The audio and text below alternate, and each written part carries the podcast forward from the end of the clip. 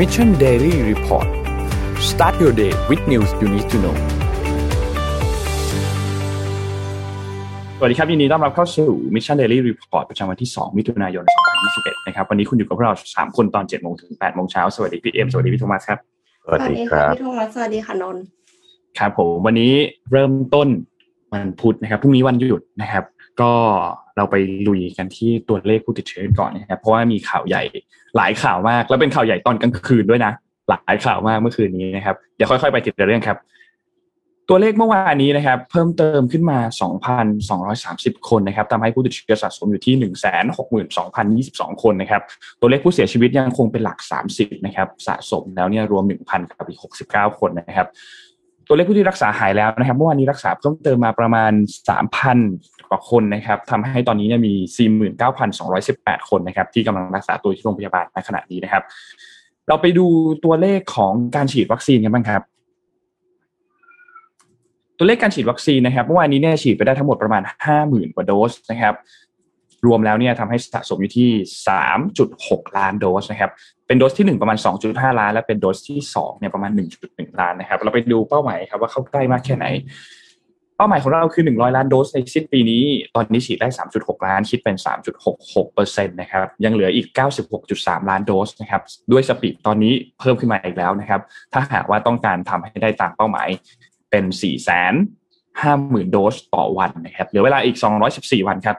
จะถึงสิ้นปีจะทำได้ไหมเป้าหมาย 100 ล้านโดสติดตามกันครับ นี่เป็นอัปเดตทางด้านของสบคเรื่องของตัวเลขผู้ติดเชื้อ แล้วก็ตัวเลขการฉีดวัคซีนล่าสุดครับเมื่อคืน breaking news เรื่องของ s i n o v a c ใช่ไหมครับครับบ้างครับ breaking news ของ s i n o v a c เมื่อวานนี้เนี่ยก็เป็นวัคซีนอีกตัวหนึ่งที่องค์การอนามัยโลกได้ทำการรับรองให้ใช้นะครับ เป็นการขึ้นทะเบียนผ่านการเขาเรียกว่าเพื่อใช้งานในกรณีฉุกเฉินคำว่าใช้งานในกรณีฉุกเฉินณที่นี้เนี่ยคือวัคซีนทุกตัวที่ WHO ได้รับการอนุมัติเนี่ย ใช้ในกรณีฉุกเฉินทั้งหมดเลยครับทุกตัวนะครับทั้ง 7 ตัวนะครับ ซึ่งซีโนแฟคเนี่ยก็จะเป็นวัคซีนของจีนตัวที่ 2 ต่อจากทางด้านของซีโนฟาร์มที่เพิ่งอนุมัติไปเมื่อช่วงต้นเดือนของพฤษภาคมที่ผ่านมานะครับ การทดสอบของ WHO เนี่ยค้นพบว่ามีประสิทธิภาพในการป้องกันการเกิดอาการของโรค 51%และป้องกันการป่วยรุนแรง และการเข้าโรงพยาบาล 100%นะครับ ทางด้านคณะกรรมการอิสระของ WHO เนี่ยก็แถลงว่า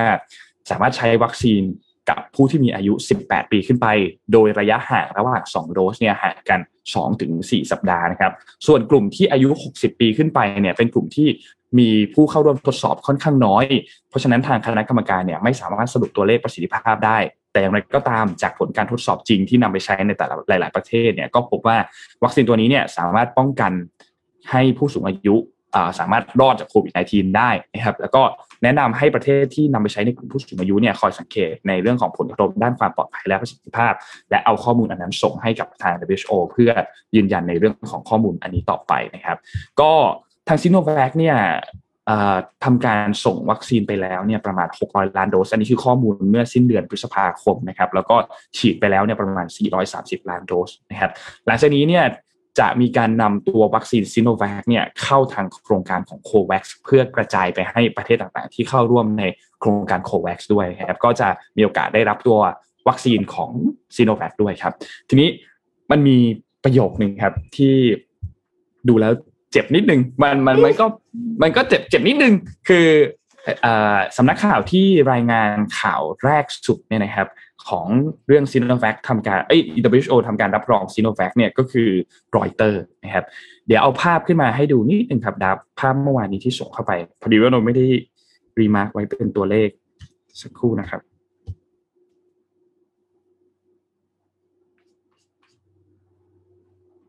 ภาพนี้ครับ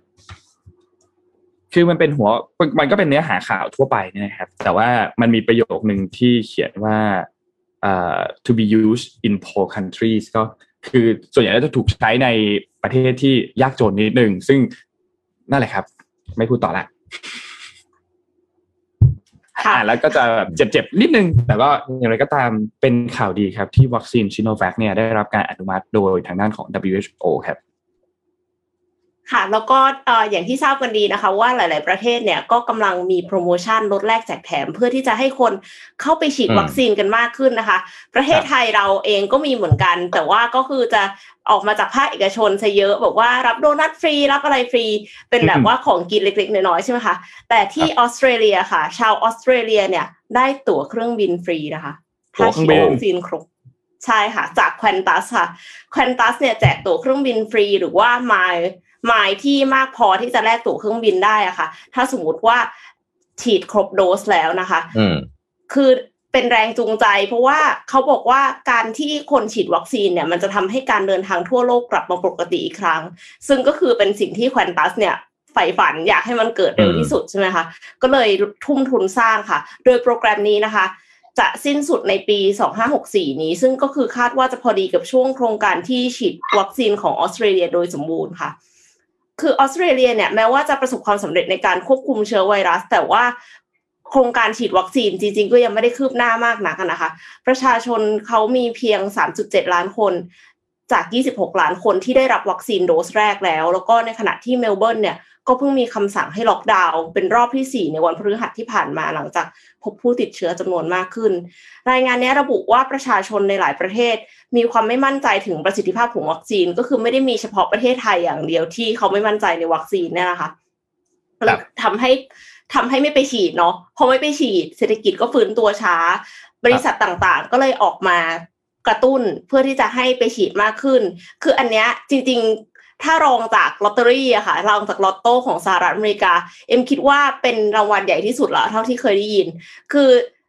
อันนั้นน่ะต้องลุ้นด้วยไง อันนี้ยังไม่แน่ใจว่า condition คือยังไงบ้าง แต่ว่าเขาบอกว่า Qantas แจกแจกตั๋วแจกไม้อย่างเงี้ยนะคะ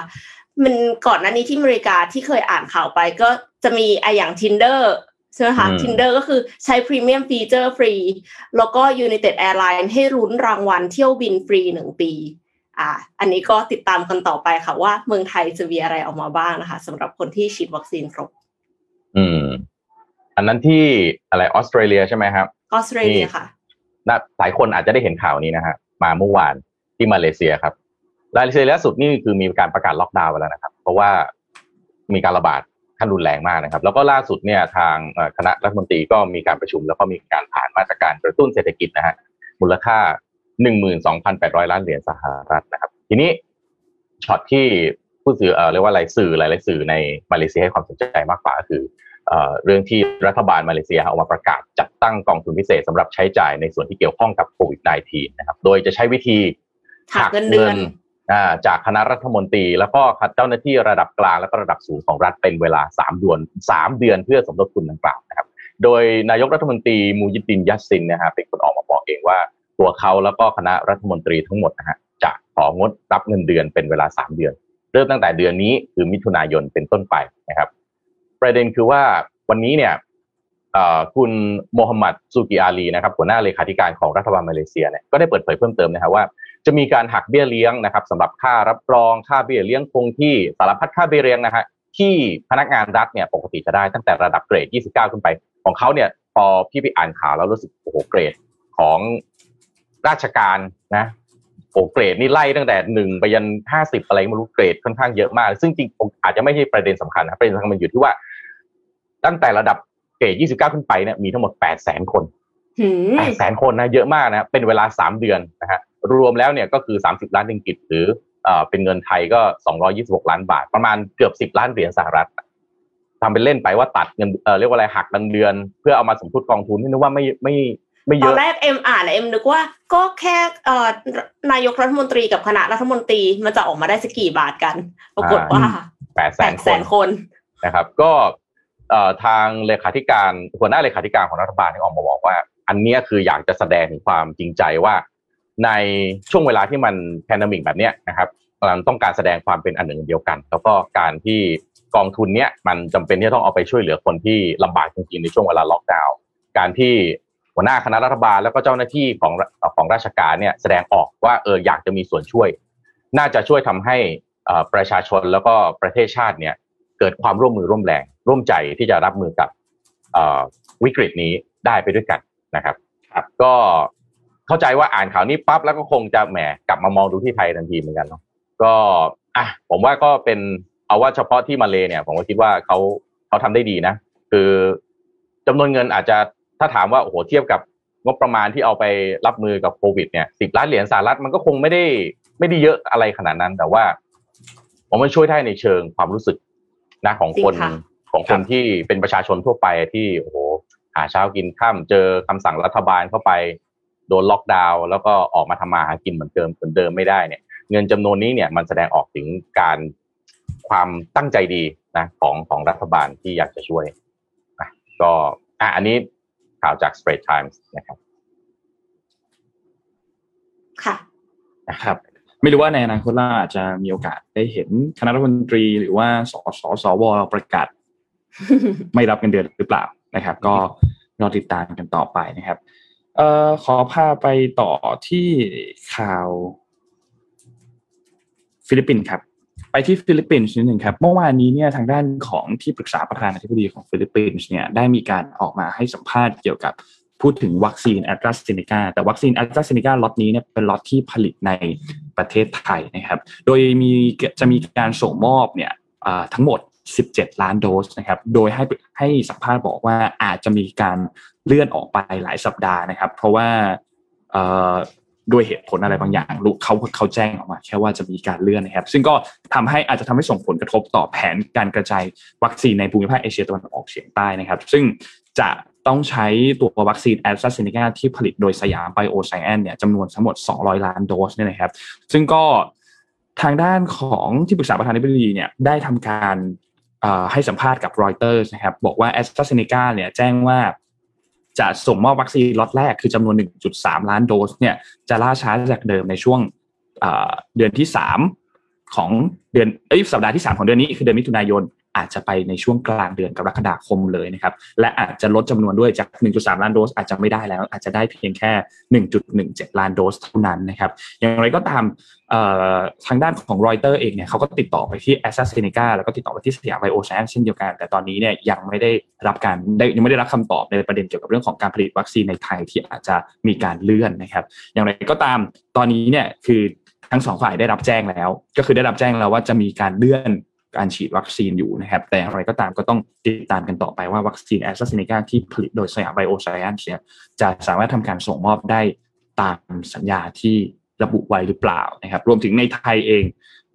ตอนนี้ก็เข้าใกล้วันที่ 7 วันที่ 7 คือวันจันทร์หน้าใช่ไหมครับ จะเป็นวันที่เริ่มต้นการฉีดวัคซีนตามแผนของเรา ก็ต้องรอติดตามครับว่าวัคซีนแอสตราเซเนกาเนี่ยจะพร้อมหรือเปล่านะครับ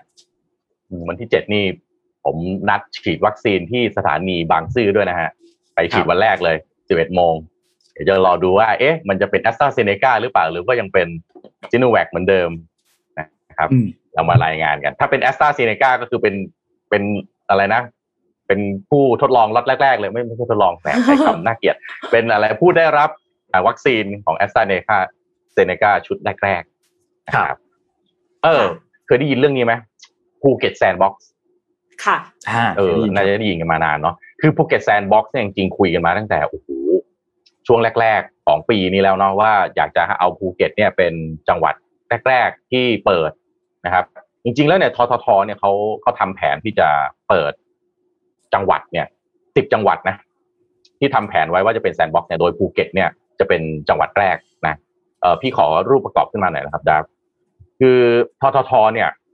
ประเด็นสำคัญมันคือว่า ล่าสุดเนี่ยเมื่อประมาณสักวันอาทิตย์ที่แล้วเนี่ยนะฮะทางเอกชนเนี่ยพอเขาเห็นเรื่องของการล็อกดาวน์เห็นเรื่องของการระบาดเนี่ยเขาเริ่มไม่มั่นใจว่าไอ้ไอ้ภูเก็ตแซนด์บ็อกซ์เนี่ยมันยัง on ตามแผนหรือเปล่า ซึ่งจะออตามแผนเดิมคือเปิดวันที่หนึ่งกรกฎานะครับ จะเปิดหนึ่งกรกฎาเนี่ย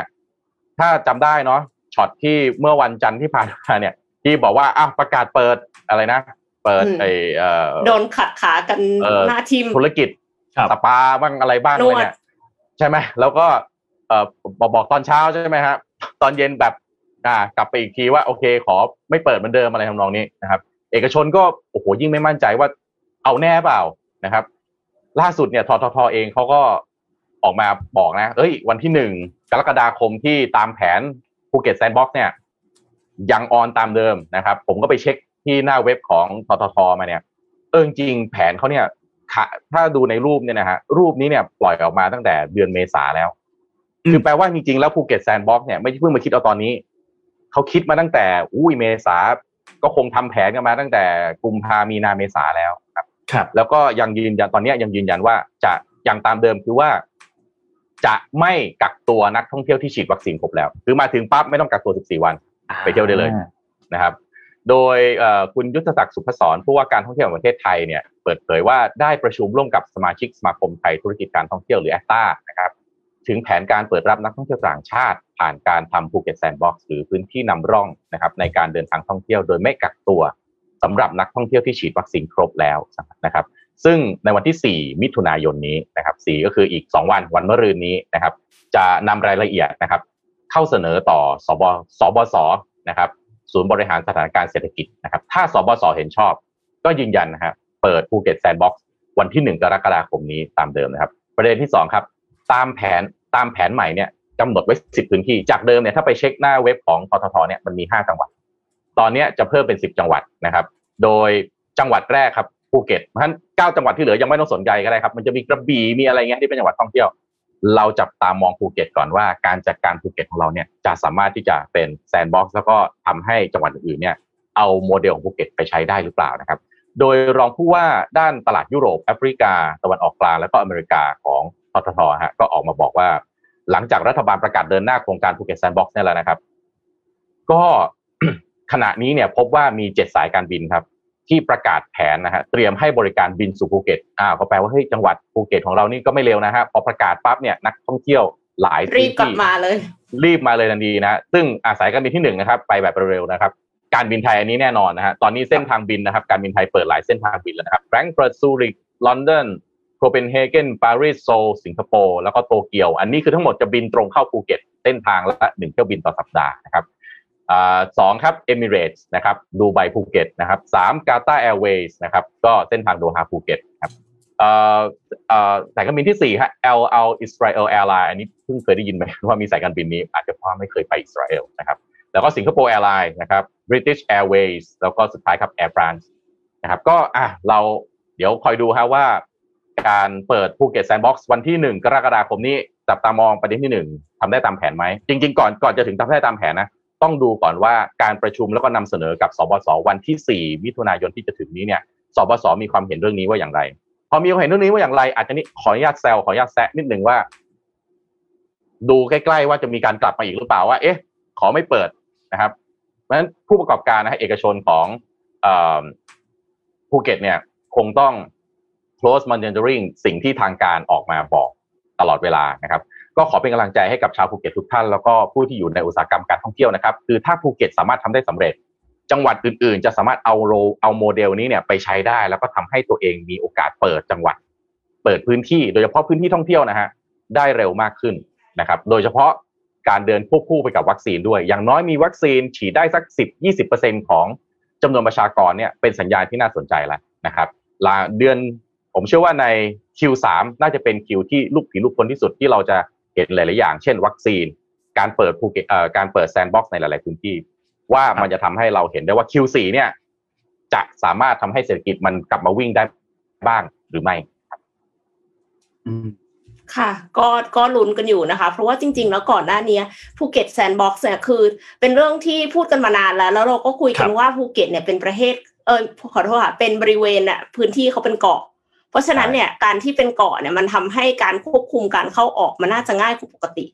ไม่ไม่มีแบบว่าคือคงไม่ว่ายน้ำไปแบบว่าข้ามพรมแดนทางธรรมชาติอะไรอย่างนี้นะคะ เพราะฉะนั้นก็น่าจะมีโอกาสประสบความสำเร็จได้ไม่ยาก ก็ลุ้นกันต่อไปค่ะ ว่าจะออกมาเป็นยังไงแล้ว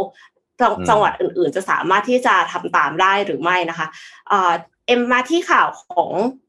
เรื่องของมือถือที่เกาหลีใต้ก่อนนะคะ คือ อย่างที่ได้อ่านข่าวไปก่อนหน้านี้เนาะว่า LG อะค่ะ ซึ่งก็คือเป็นหนึ่งในผู้บุกเบิกสมาร์ทโฟนเนี่ยต้องปิดตัวลงไปนะคะ เพราะว่าขาดทุนกันต่อเนื่องถึง 23 ไตรมาสต่อกันนะคะ ล่าสุดเนี่ยผู้ให้บริการเครือข่ายโทรศัพท์มือถือในเกาหลีใต้หลายรายเลยค่ะ ก็แน่นอนค่ะ ตักตวงค่ะ ต้องเอาลูกค้า LG นะคะมาเป็นลูกค้าของซัมซุงแล้วก็ลูกค้าของ iPhone ค่ะ ก็เลยเอามาเสนอนะคะว่านำมือถือ LG เนี่ย LG เก่ามาแลกสมาร์ทโฟนเครื่องใหม่จะได้รับส่วนต่าง 1 5 0 0 0 0 วอน หรือว่าประมาณ 4,200 บาท เพิ่มเข้าไป on top จากราคามือถือปกติค่ะ ก็ถ้าฝั่ง iPhone ก็จะเลือกได้อย่าง iPhone 12 mini iPhone 12 ถ้า Galaxy Samsung ก็จะเลือกได้เป็น Galaxy S 21 Note 20 Z Flip เอ่อ Z Fold อะไรอย่างเงี้ยนะคะ แล้วก็คือส่วนแบ่งตลาดมือถือในเกาหลีใต้เนี่ย ซัมซุงเนี่ยกินไปถึง 65เปอร์เซ็นเยอะมาก ๆ เลยนะคะ 65เปอร์เซ็นเลย Apple เนี่ยตามมาที่ 20เปอร์เซ็นแล้วก็ LG มีเพียง 13เปอร์เซ็นแล้ว LG ก็คาดว่าจะยุติบทบาทในธุรกิจโทรศัพท์มือถือ แล้วเสร็จสิ้นเดือนกรกฎาคมนี้ค่ะ ก็คือเอาข่าวนี้มาฝากกันแม้ว่าเราจะไม่ได้อยู่เกาหลีใต้ เพราะว่าเอ็มคิดว่า ธุรกิจอะค่ะ คือเหมือนกับว่ามันก็ต้องปรับตัวต้องคิดอะไรกันอยู่ตลอดเวลาว่า ถ้าสมมติว่าเกิดเหตุการณ์นี้เราฉันจะทำยังไง คือเหมือนกับน้ำขึ้นต้องรีบตักหรือเปล่า คือไทมิ่งมันใช่ มันต้องทำอะไม่อย่างนั้น ไม่อย่างนั้นมันก็จะพลาดไป เพราะฉะนั้นก็ในกรณีนี้ก็เหมือนกัน คือการที่ล้มหายใจจากไปของของคู่แข่งอยู่เฉยๆเดี๋ยวเขาก็มาซื้อแล้วแล้วอย่างเงี้ย ก็อาจจะไม่ใช่ ก็คือรีบมีโปรโมชั่นลดแรกแจกแถมเพื่อที่จะให้ ให้เขาย้ายค่ายมาอยู่กับเราว่างั้นเถอะอืมน่าสนใจน่าสนใจน่าดี พี่โทมัสจะพูดถึงยูนิคอร์นตัวแรกของไทยหรือเปล่าคะอ่าโอ้ใช่ใช่เมื่อวานเมื่อวานมีข่าวออกมาครับ เรื่องของการระดมทุนนะครับ ของ Flash Express ใช่ไหม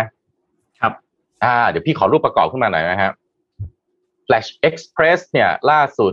นะครับ มีการระดมทุนในซีรีส์ D plus กับซีรีส์ E ใช่ไหมฮะ รวมแล้วเนี่ย150ล้านเหรียญสหรัฐก็ประมาณสัก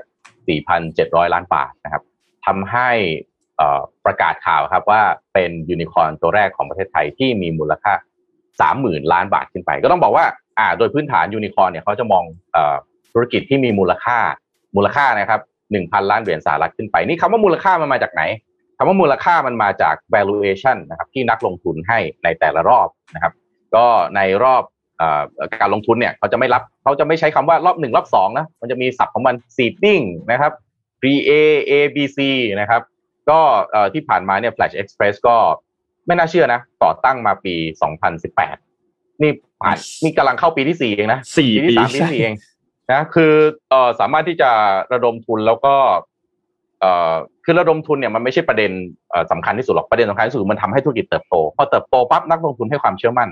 ก็ลงทุน พอลงทุนปั๊บธุรกิจก็เอาเงินที่เรารับการลงทุนไปทำให้เติบโตขึ้นได้อีกนะครับ มันก็เอ่อทำให้เอ่อธุรทำให้ธุรกิจของ Flash เนี่ย ซึ่งจริงๆแล้วก็ต้องบอกว่าเขาเป็นอะไรเขาเป็นธุรกิจขนส่ง ถ้ามองหน้าฉากเนี่ยสิ่งที่เขาทัชกับผู้บริโภคอย่างเราเนี่ย ไม่ธุรกิจแปลกใหม่อะไรเลยนะครับ เป็นธุรกิจ traditional ทั่วไปแล้วมียักษ์ใหญ่เล่นอยู่แล้วด้วย ถูกต้องก็คือมารับของจากจุดหนึ่งไปส่งอีกจุดหนึ่งแต่ประเด็นสำคัญคือว่า ถ้าไปดูเอ่อเอ่อยอดขายของของ Flash Express นะครับเมื่อวานเนี่ยลงทุนแมนเนี่ยเขามีทำทำตัวเลขเอาไว้นะครับ ปีที่ปี 61 นะครับรายได้ 47 ล้านบาทครับขาดทุนไป 183 ล้านบาท ปี 62 ครับ47รายได้ 47 ล้านบาทโตไปเป็น 2,123 ล้านบาทขาดทุน 1,666 ล้านบาท แต่นี่อาจจะไม่ใช่ในยะสำคัญนะครับ แต่ว่าในปี 63เนี่ยนะครับทางเขาก็รีเฟอร์บทสัมภาษณ์ของคุณคมสันลีซึ่งเป็นผู้ก่อตั้งนะครับของ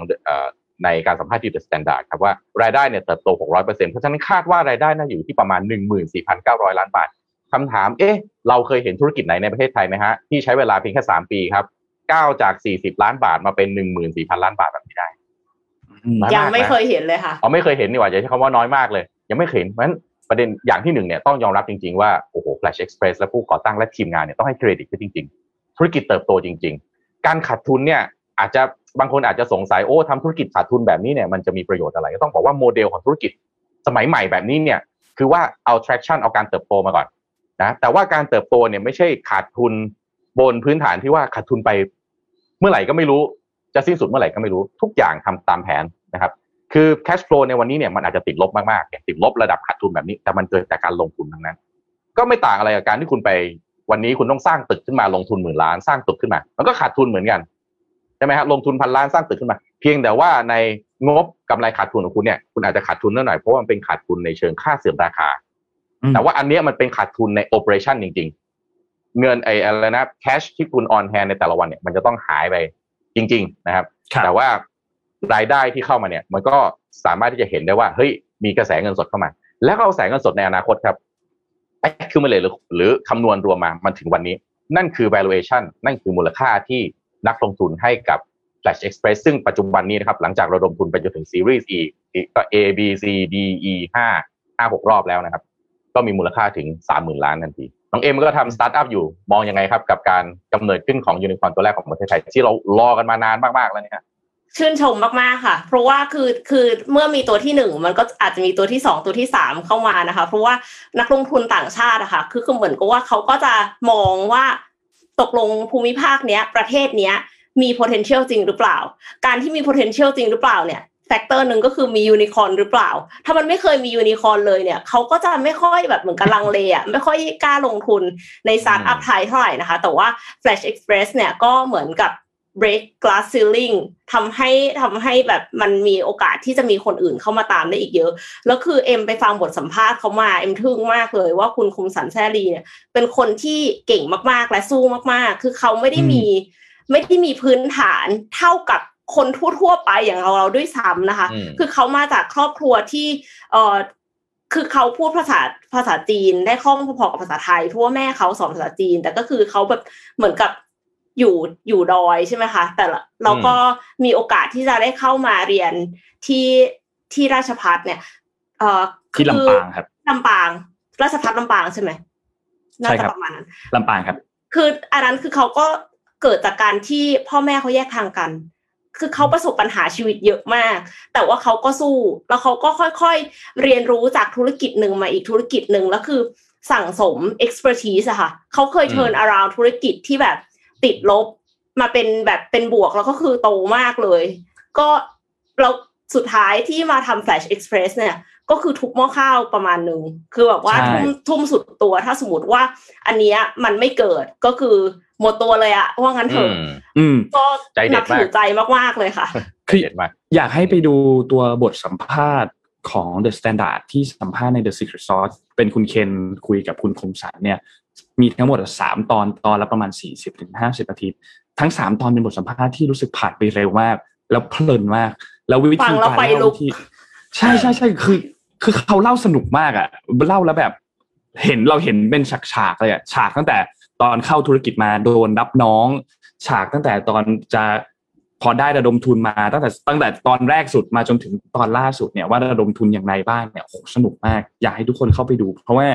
Flash เนี่ยไม่ได้เป็นแค่เรื่องของบริษัทส่งของเท่านั้น แต่เป็นบริษัทที่ให้บริการ e-commerce แบบครบวงจรนะครับยังมีอีกหลายธุรกิจมากที่เขากำลังจะเตรียมเปิดเข้าไปอีกนะครับ แล้วก็เราอาจจะได้เห็น Flash เข้าตลาดหุ้นหรือเปล่าก็รอติดตามกันดูต่อไปนะครับค่ะอืมเอแต่ออะไรมีก็ตามมีคอมเมนต้องต์บอกนะคะครับอ่า บอกว่าว่าไงครับเรียนบอกว่ามีทีมจากอาลีบาบามาร่วมด้วยใช่ค่ะ คือคือรู้สึกว่า CTO กับ COO เขาอะค่ะเออไม่แน่ใจว่าคนไหน แต่ว่ามีมีแต่ทั้งสองคนเนี่ยมาจากจีน แล้วก็คือเป็นคนที่ประสบความสำเร็จมาก่อนหน้านี้แล้ว แล้วก็มองหาความท้าทายใหม่ ๆ แล้วแล้วคุณคมสันเนี่ยก็เหมือนเหมือนจีบอยู่นานแหละกว่าอืมที่สองคนนี้เขาจะเข้ามาร่วมทีมด้วย แต่การที่มีทีมเก่งๆอะค่ะเป็นเรื่องที่สำคัญมากๆเลยสำหรับสตาร์ทอัพนะคะ เพราะว่าครับในช่วงแรก ๆ ของการลงทุนเนี่ย seed round series A จริงๆซีรีส์ A ก็ไม่ค่อยเท่าไหร่แต่ seed round กับ angel เนี่ยเขาจะมองว่า founder แล้วก็ทีมเนี่ยมีความสามารถในการทำให้ startup ประสบความสำเร็จหรือเปล่า มากกว่ามอง business model เพราะว่า business model เนี่ยสามารถที่จะเปลี่ยนได้ pivot ได้ แต่ว่า ทีมอะค่ะ ถ้าทีมเนี่ยมีความสามารถและรักกันดีหมายความว่ารู้จักกันมานานแล้วไม่ใช่แบบเพิ่งไปรู้จักกันเท่แล้วก็แล้วก็มาร่วมทีมกันมันก็จะมีโอกาสแตกกันง่ายใช่ไหมคะคือถ้าทีมแข็งแกร่งมีความสามารถเนี่ยมันก็มีโอกาสที่จะได้รับเงินลงทุนขั้นแรกๆ จากนักลงทุนเพื่อที่จะไปพิสูจว่าตกลง product market fit มีคนที่อยากจะได้สิ่งที่เรา offer จริงหรือเปล่านะคะ แล้วก็ที่ฟังมาเนี่ยเขาสู้ตั้งแต่ตอนแรกเลยที่แบบ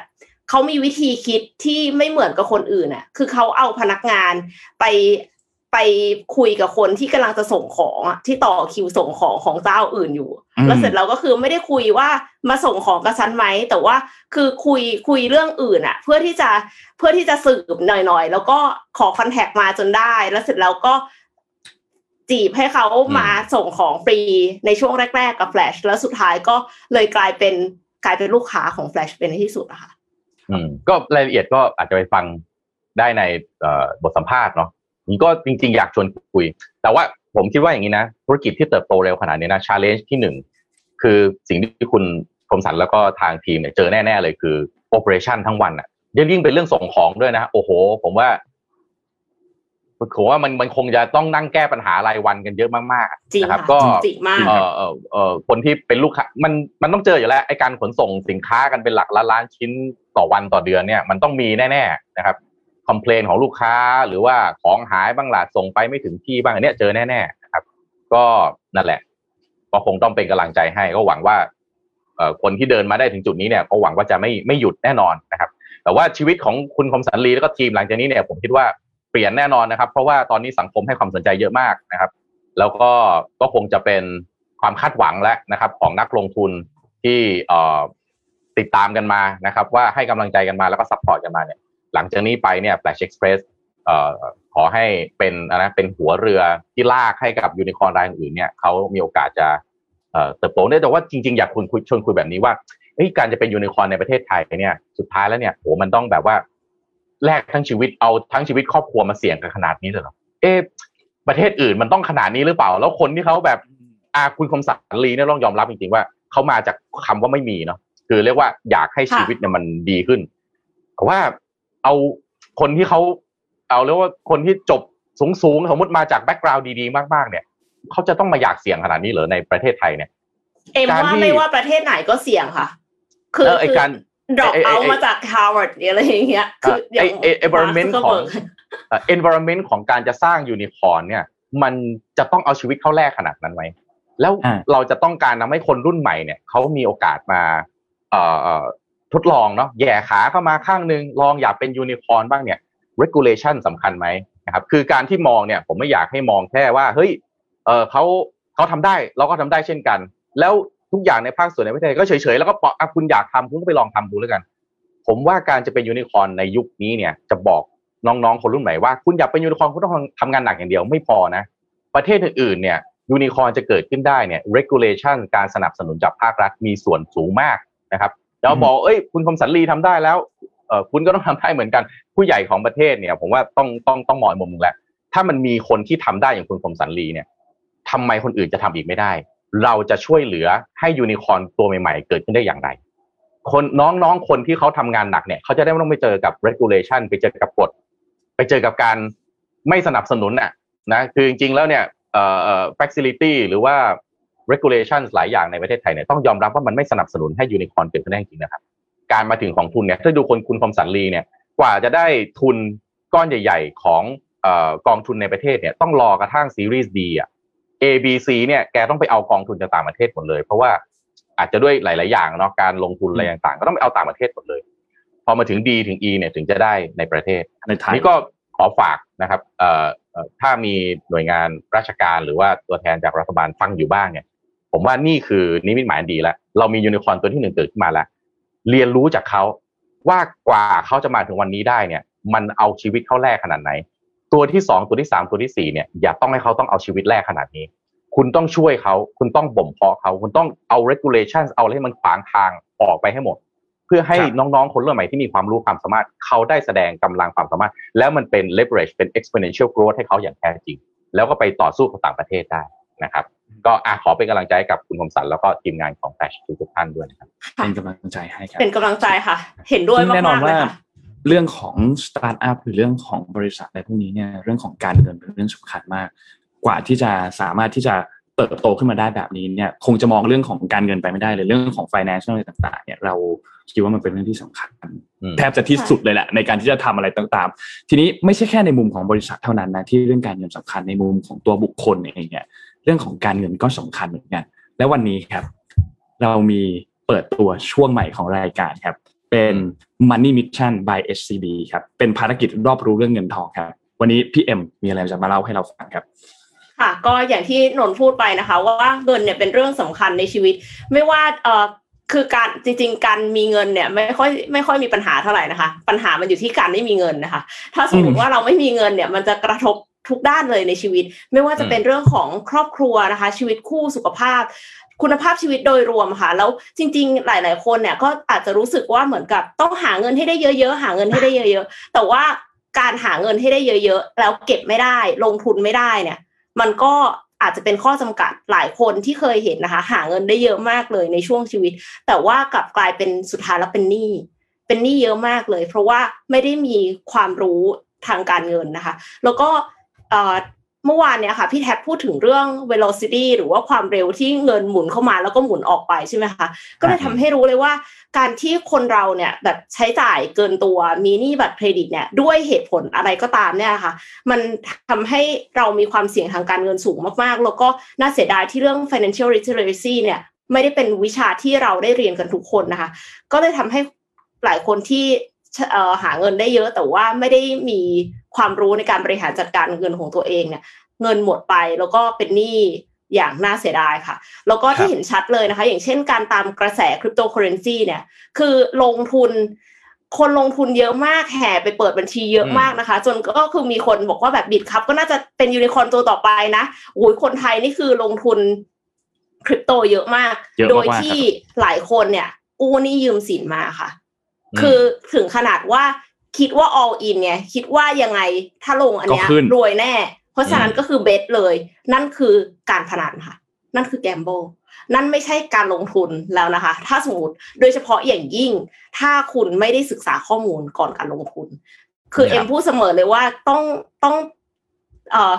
ต้องแบบว่าศึกษาข้อมูลก่อนตัดสินใจลงทุนใช่ไหมคะวอร์เรนบัฟเฟตเองเนี่ย ทุกท่านก็คงรู้จักกันดีอยู่แล้ว เพราะว่าเป็นมหาเศรษฐีอันดับต้นๆของโลกเขารวยจากการลงทุน การที่รวยจากการลงทุนเนี่ยเขาไม่ใช่ว่าลงทุนอะไรก็ได้ แต่ว่าวอร์เรนบัฟเฟตเนี่ยเป็นคนที่ลงทุนเฉพาะสิ่งที่ตัวเองเข้าใจจริง ๆ เท่านั้น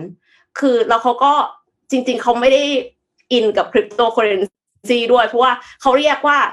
อันหนึ่งอะเป็น productive asset อันนี้คือสิ่งที่เขาลงทุน แปลว่าถ้าลงลงไปแล้วมันมี เหมือนมี operating income อะคืออย่างเช่นไปลงทุนในฟาร์มเกษตร มันก็มีผลผลิตออกมา อ่า แต่ว่าบิตคอยน์หรืออะไรเงี้ยวอร์เรนบัฟเฟตเนี่ยด้วยความที่เขาอาจจะยังไม่ได้เข้าใจขนาดนั้น หรือว่าเขาไม่เชื่อในสิ่งนั้นนะคะ เขาบอกว่ามันคือแบบเหมือน non productive asset แต่ว่าใด ๆ เลยเนี่ย ประเด็นมันอยู่ตรงที่ว่าวอร์เรนบัฟเฟตเนี่ยเมื่อก่อนเนี่ยเขาอะลงเฉพาะ traditional business ด้วยซ้ำคือหมายความว่า tech IPO เนี่ยเขาจะไม่ลงเขาเพิ่งมาลง Snowflake ไม่นานมานี้ ซึ่งการลงทุนของวอร์เรนบัฟเฟตเนี่ยพอเขาเป็นคนที่เป็น value investor เข้าใจพื้นฐานของธุรกิจก่อนที่จะลงทุนเนี่ย ไม่ว่าเขาจะลงทุนอะไร มันก็พุ่งทางนั้นนะคะ เพราะว่าคนอื่นก็รู้สึกว่า เฮ้ยวอร์เรนระดับวอร์เรนบัฟเฟตยังลง เพราะฉะนั้นเนี่ย อันนี้มันต้องมีอะไรดี ใช่ไหมคะ ก็ทำให้ทำให้ราคาพุ่งขึ้นไปเยอะมากเลย แล้ว ด้วยความที่วอร์เรนบัฟเฟตเนี่ยเขาลงเฉพาะสิ่งที่เขาเขาเข้าใจจริง ๆ เขาเชื่อจริง ๆ เนี่ย มันก็คือตรงกันกับ quote อันนี้ค่ะ ที่เขาบอกว่า risk comes from not knowing what you are doing คือเขาเชื่อว่าความเสี่ยงเนี่ยมันเกิดจากความกาดการขาดความเข้าใจในสิ่งที่คุณทำอยู่ เพราะฉะนั้นถ้าเราต้องการที่จะมีเงินงอกเงย มีฐานะที่ดีขึ้นบรรลุเป้าหมายในชีวิตได้ได้มากขึ้น ไม่ว่าจะเป็นซื้อบ้านซื้อรถเอ่อไปเที่ยวต่างประเทศหรือว่าจะย้ายประเทศก็ตามเนี่ยนะคะคือเราก็ต้องมีความรู้อะค่ะ เราต้องศึกษาหาความรู้เกี่ยวกับเรื่องของการเงินการลงทุนไม่ว่าจะเป็นกองทุนหุ้นหรือว่าคริปโตเคอเรนซีก็เช่นเดียวกัน เพราะว่าถึงแม้การลงทุนมีความเสี่ยง การไม่ลงทุนก็มีความเสี่ยงเช่นเดียวกัน เพอเพอมีความเสี่ยงกว่า การลงทุนอีกนะคะ ถ้าเราใส่เงินไว้ในดินชักหนึ่งร้อยบาทในวันนี้นะคะ ในเราเราซื้อกาแฟได้แก้วหนึ่ง ในอีกสองปีเรามาเปิดดินชัก เราเอาเงินหนึ่งร้อยบาท เราอาจจะซื้อกาแฟไม่ได้แล้วนะคะ เพราะว่ามันเป็นเอฟเฟกของเรื่องเงินเฟ้อของหลาย ๆ อย่างอะค่ะ แต่ว่าเราจะมาเรียนรู้ด้วยกันนะคะ เพราะว่าเรามี Money Mission by SCB นะคะเจ็ดโมงครึ่งของวันพุธทุกวันพุธก็ เราจะมารู้เรื่องเงินทองนะคะเป็นภารกิจรอบรู้เรื่องเงินทอง เพื่อที่จะมีทักษะการเงินน่ารู้ ไปจนถึงข้อคิดแล้วก็แรงบันดาลใจ มาพบกับพวกเราเพื่อที่ทุกคนจะได้มีอิสรภาพทางการเงินมากพอที่ไม่ต้องถามว่า ถ้าไม่ต้องคิดเรื่องเงินคุณจะกำลังทำอาชีพอะไรอยู่เราจะได้มาทำอาชีพที่ใช่ เพราะว่าเรามีอิสรภาพทางการเงินแล้วพบกัน มันมีปุ่มกด มันมีกุปุ่มกดปรบมือให้น้องเอ็มไหมเนี่ยโอ้โห แบบว่าสคริปต์นี่ เป๊ะเป๊ะมากโอ้โหเอาไปห้ากะโหลกเลยสคริปต์เนียนมาก เหมือนกับท่อนแรปเลยโอ้โห แต่งรายมาเป็นอย่างดีแล้วก็ติดตามกันได้เอ้ยพี่พี่อยากแชร์หน่อยว่า เรื่องความรู้ความเข้าใจทางการเงินเนี่ยบางทีมันเปลี่ยนชีวิตได้จริงครับเอาเอาชีวิตพี่เลยเนี่ย อ่า แชร์ประสบการณ์เลย ก่อนหน้านี้คือลงทุนในหุ้น ลงทุนในหุ้นของพี่เนี่ยโอ้ลงเป็นสิบตัวเลยนะครับ แล้วก็ส่วนใหญ่ฟังเพื่อนที่เป็น value investor เพราะว่าเราทำธุรกิจไงเราไม่เวลาเราไม่เวลานั่งดูเองก็อะฟังเขาเอ้ยแต่ก็ต้องบอกว่าเวลาฟังลอกหุ้นเนี่ยบางทีมันก็ให้ผลดีเหมือนกันนะเพราะว่าเขาทำการบ้านพอดีโอ้โหพอร์ตพี่นี่บวกระดับหลายร้อยเปอร์เซ็นต์อืมเพราะว่าลงแต่ละตัวนี่ลงแต่แรกๆ แล้วก็ด้วยความที่เขาเป็น value investor เนาะเขาไปดูในหุ้นที่มันแบบเติบโตดีเติบโตดี แต่วันดีคืนดีมันก็เกิดเอ่อข่าวหรือเกิดเหตุการณ์อะที่มันมีผลกระทบต่อธุรกิจนั้นจริงๆเนี่ยโอ้โหหุ้นเวลามันลงเนี่ย เวลาคนนักลงทุนสูญเสียความมั่นใจเนี่ยแล้วเราไม่รู้ว่ามันลงเพราะอะไรเนี่ย มันลงระดับแบบเจ็ดแปดสิบเปอร์เซ็นต์นะ ครับเราไม่บอกว่าตัวไหนแล้วกันนะครับ ก็ไม่ได้ขายนะครับเพราะเดี๋ยวเออเดี๋ยวมันคงกลับมาขึ้นใหม่นะครับ จนถึงป่านนี้มันยังไม่กลับมาขึ้นเลยนะครับ อีกตัวหนึ่งฮะอ่าเอฟเฟกเดียวกันเลยนะครับพี่ก็ถือมาตั้งแต่แบบโอ้โหตัวตอนที่มันยังไม่มีมูลค่าเลยนะถือมันจนโอ้โหมันขึ้นมาเรื่อยๆ ทีนี้อยู่ดีๆมันเจอข่าวทุกอย่างมันลงมามันลงห่วมมาเลยนะพี่ก็กลัวมันจะเหมือนเดิมพี่ก็รีบขายเลย ตอนนี้ไอ้หุ้นเนี่ยนะครับ มันเป็นขึ้นแบบไปเรียบร้อยแล้วมันขึ้นเป็นสิบอืมเท่าไปแล้วนั้นไปกับ ของความไม่รู้ของพี่เนี่ย ไปกับนะ ไปกับเนี่ยเบนซ์สี่คันเอ่อมูลค่าที่หายไปเนี่ยเบนซ์สี่คันถามว่าเปลี่ยนชีวิตไหมใช่เปลี่ยนชีวิตครับตอนนี้ผมเลยมีเบนซ์สี่คันเนี่ยฮะถ้าถ้าเปลี่ยนว่ามันมีความรู้เนี่ย มันช่วยคุณได้เยอะมากหรือแม้กระทั่ง Flash Express เมื่อกี้การที่แบบเออวันทีเราเข้าใจนะว่าบริษัทที่มันขาดทุนเนี่ย แล้ววันหนึ่งที่มันไประดมทุนได้เนี่ยวิธีการคิดในเชิงการเงินเนี่ย มันอาจจะสร้างโอกาสอะไรให้เราหลายอย่าง หรือไม่ต้องมองไกลก็ได้ครับ วันนี้เราจะไปลงคริปโตเคอร์เรนซีมีเงินสักห้าหมื่นบาทจะไปจะไปซื้อสินทรัพย์อะไรบางอย่าง หรือว่าไปลงไปลงทุนอะไรบางอย่าง หรือทำ asset allocation ไอ้คำว่า asset allocation นี่มันกระจายเรื่องการลงทุนออกไปเนี่ย มันช่วยทำให้อ่าเราอยู่เฉยๆแล้วมีรายได้เพิ่มขึ้นได้ยังไง ของพวกนี้ผมว่ามีประโยชน์กับชีวิตทั้งนั้นเลย ก็ติดตามช่วงใหม่ของเราไว้นะครับ ซึ่งอ่าเรียกว่าอะไรสปอนเซอร์โดยผู้สปอนเซอร์ใจดีของเราที่อยู่กับเรามายาวนาน เพราะฉะนั้นถ้าสนับสนุน Mission Daily Report ก็อย่าลืมสนับสนุนสปอนเซอร์ของเราด้วยรายการเราก็จะได้อยู่กันไปด้วยนาน Money Mission by SCB นะคะ ภารกิจอ่าเพื่อการเงินของเราค่ะ ทุกวันพุธนะคะ ติดตามวันพุธครับเชิญติดตามค่ะ โอเคอะไปข่าวต่อไปกันไปข่าวต่อไปกันครับเอ่อขอพาไปข่าวที่เกี่ยวข้องกับโตโยต้าครับอ่าจริงๆแล้วเราเรายังไม่โอ้ยเดือดเคยมาสรุป คดีการติดสินบนของบริษัทโตโยต้าไทย คือเรายังไม่เคยมานั่งสรุปกันเนาะแต่ว่าอย่างไรก็ตามเนี่ยคดีนี้เนี่ยมีมันมีเบื้องลึกเบื้องหลังค่อนข้างเยอะนนจะอัปเดตล่าสุดเกี่ยวกับเรื่องของคดีนี้ให้ฟังก่อนนะครับ ล่าสุดเนี่ยเมื่อวานนี้นะครับ ทางด้านของเอ่อพลตำรวจเอกเสรีพิสุทธิ์เตมียเวทนะครับ ซึ่งเป็นประธานคณะกรรมการป้องกันและปราบปรามการทุจริต และประพฤติมิชอบนะครับ ซึ่งก็เป็นกรรมธิการปปชนะครับ ได้มีการรับยื่นจากสสรังสิมันโรมพรรคก้าวไกลนะครับ เพื่อขอให้พิจารณาสืบสวนหาข้อเท็จจริงกรณีเกี่ยวกับเรื่องของข่าวตัวบริษัทโตโยต้าให้สินบนกับผู้พิพากษาระดับสูงของศาลยุติธรรมไทยนะครับ ซึ่งตัวคดีอันนี้เนี่ยก็เริ่มต้นแล้ว อันนี้คือเป็นการเป็นกระบวนการของสภาเลยนะครับ ก็คือยื่นเรื่องเพื่อให้มีการ ตรวจสอบนะครับทีนี้มีอัปเดตเพิ่มเติมขึ้นมาก็คือทางด้านของประธานศาลฎีกาเนี่ยได้มีการตั้งสีผู้พิพากษาสอบสวนปมโตโยต้าแล้วนะครับแล้วก็มีการพูดถึงบอกว่าก็ก็ยังคงมั่นใจ แล้วก็พร้อมพิสูจน์ความเชื่อมั่นทุกทางนะครับ ทีนี้ทางด้านของโฆษกสารยุติธรรมเนี่ยได้มีการเปิดเผยว่า คือตั้งแต่เมื่อวันศุกร์ที่ 28 พฤษภาคมที่ผ่านมาเนี่ยก็ได้มีการตั้งแต่งตั้งคณะทำงานตรวจสอบ และติดตามผลการดำเนินงานต่อ ข้อกล่าวหากรณีภาษีอากรที่เป็นข่าวในช่วงเวลาตอนนี้เนี่ยนะครับรวมทั้งหมด 10 คนนะครับซึ่งก็จะมาทำการสอบสวนเกี่ยวกับเรื่องนี้นะครับแล้วก็ทำการตรวจสอบดำเนินการให้มีข้อเท็จจริงกระจ่างแก่สังคม แล้วก็มีการดำเนินการอื่นๆ ที่เกี่ยวข้องเกี่ยวกับเรื่องนี้ในการที่จะเผยแพร่ข่าว ที่เกี่ยวข้องกับการสอบสวนครั้งนี้นะครับ ซึ่งกรณีอันนี้เนี่ยไม่ได้เชื่อมโยงแค่ที่ไทยเท่านั้นแต่ยังเชื่อมโยงไปยังหน่วยงานบังคับใช้กฎหมายที่ประเทศสหรัฐอเมริกาสำนักงานกฎหมายที่เกี่ยวข้องด้วยนะครับ เพราะฉะนั้นเรื่องนี้เนี่ยเป็นเรื่องที่เรื่องใหญ่มากนะครับคดียังไม่เสร็จสิ้นนะครับ ยังคงมีการสอบสวนกันอยู่นะครับ ว่าเรื่องนี้มีที่มามีที่ไปอย่างไร เพราะฉะนั้นเดี๋ยวเราจะค่อยๆ เอามาสรุปให้ทุกท่านฟังในวัน หลังจากนี้ขอให้คดีเนี่ยมันค่อยๆ อัปเดตไปก่อน แต่ว่าล่าสุดเนี่ย สถานการณ์คือแบบนี้ครับ อืม ค่ะเอ่อเออที่อะที่เอ็มก่อนเลยเอาเลยคือครับเอ็มเลย เอ็มจะต่อข่าวต่อไปพี่โทมัสจะคอมเมนต์ก่อนปะคะน้องไม่ไม่ไม่เอาเลยครับมาเลยครับถามมาเลยครับ โอเคค่ะ เรื่องเรื่องกฎหมายเรื่องอะไรกันอยู่นะคะ ก็อยากจะต่อไปเรื่องเตือนภัยนิดนึงค่ะ ก็คือแฮกเกอร์ค่ะเออขอขอคลิป M3 นะคะมันมีอุปกรณ์แฮ็กข้อมูลแบบไร้สายที่ปลอมตัวมาในร่างของสายชาร์จสมาร์ทโฟนค่ะ คือหน้าตามันดูเป็นสายชาร์จปกติมากเลยนะคะแล้วก็เสียบใช่ไหมคะมือถือแล้วก็เสียบกับคอมคอมเราด้วยนะ เพราะว่าเราเคยได้ยินข่าวก่อนหน้านี้ใช่ไหมคะว่า มีการแบบเสียบในที่สาธารณะ ไม่ว่าจะเป็นสนามบินหรือว่าโรงแรมอะค่ะแล้วคือเหมือนเราอะเอามือถือเราไปเสียบกับคอมเขาอะ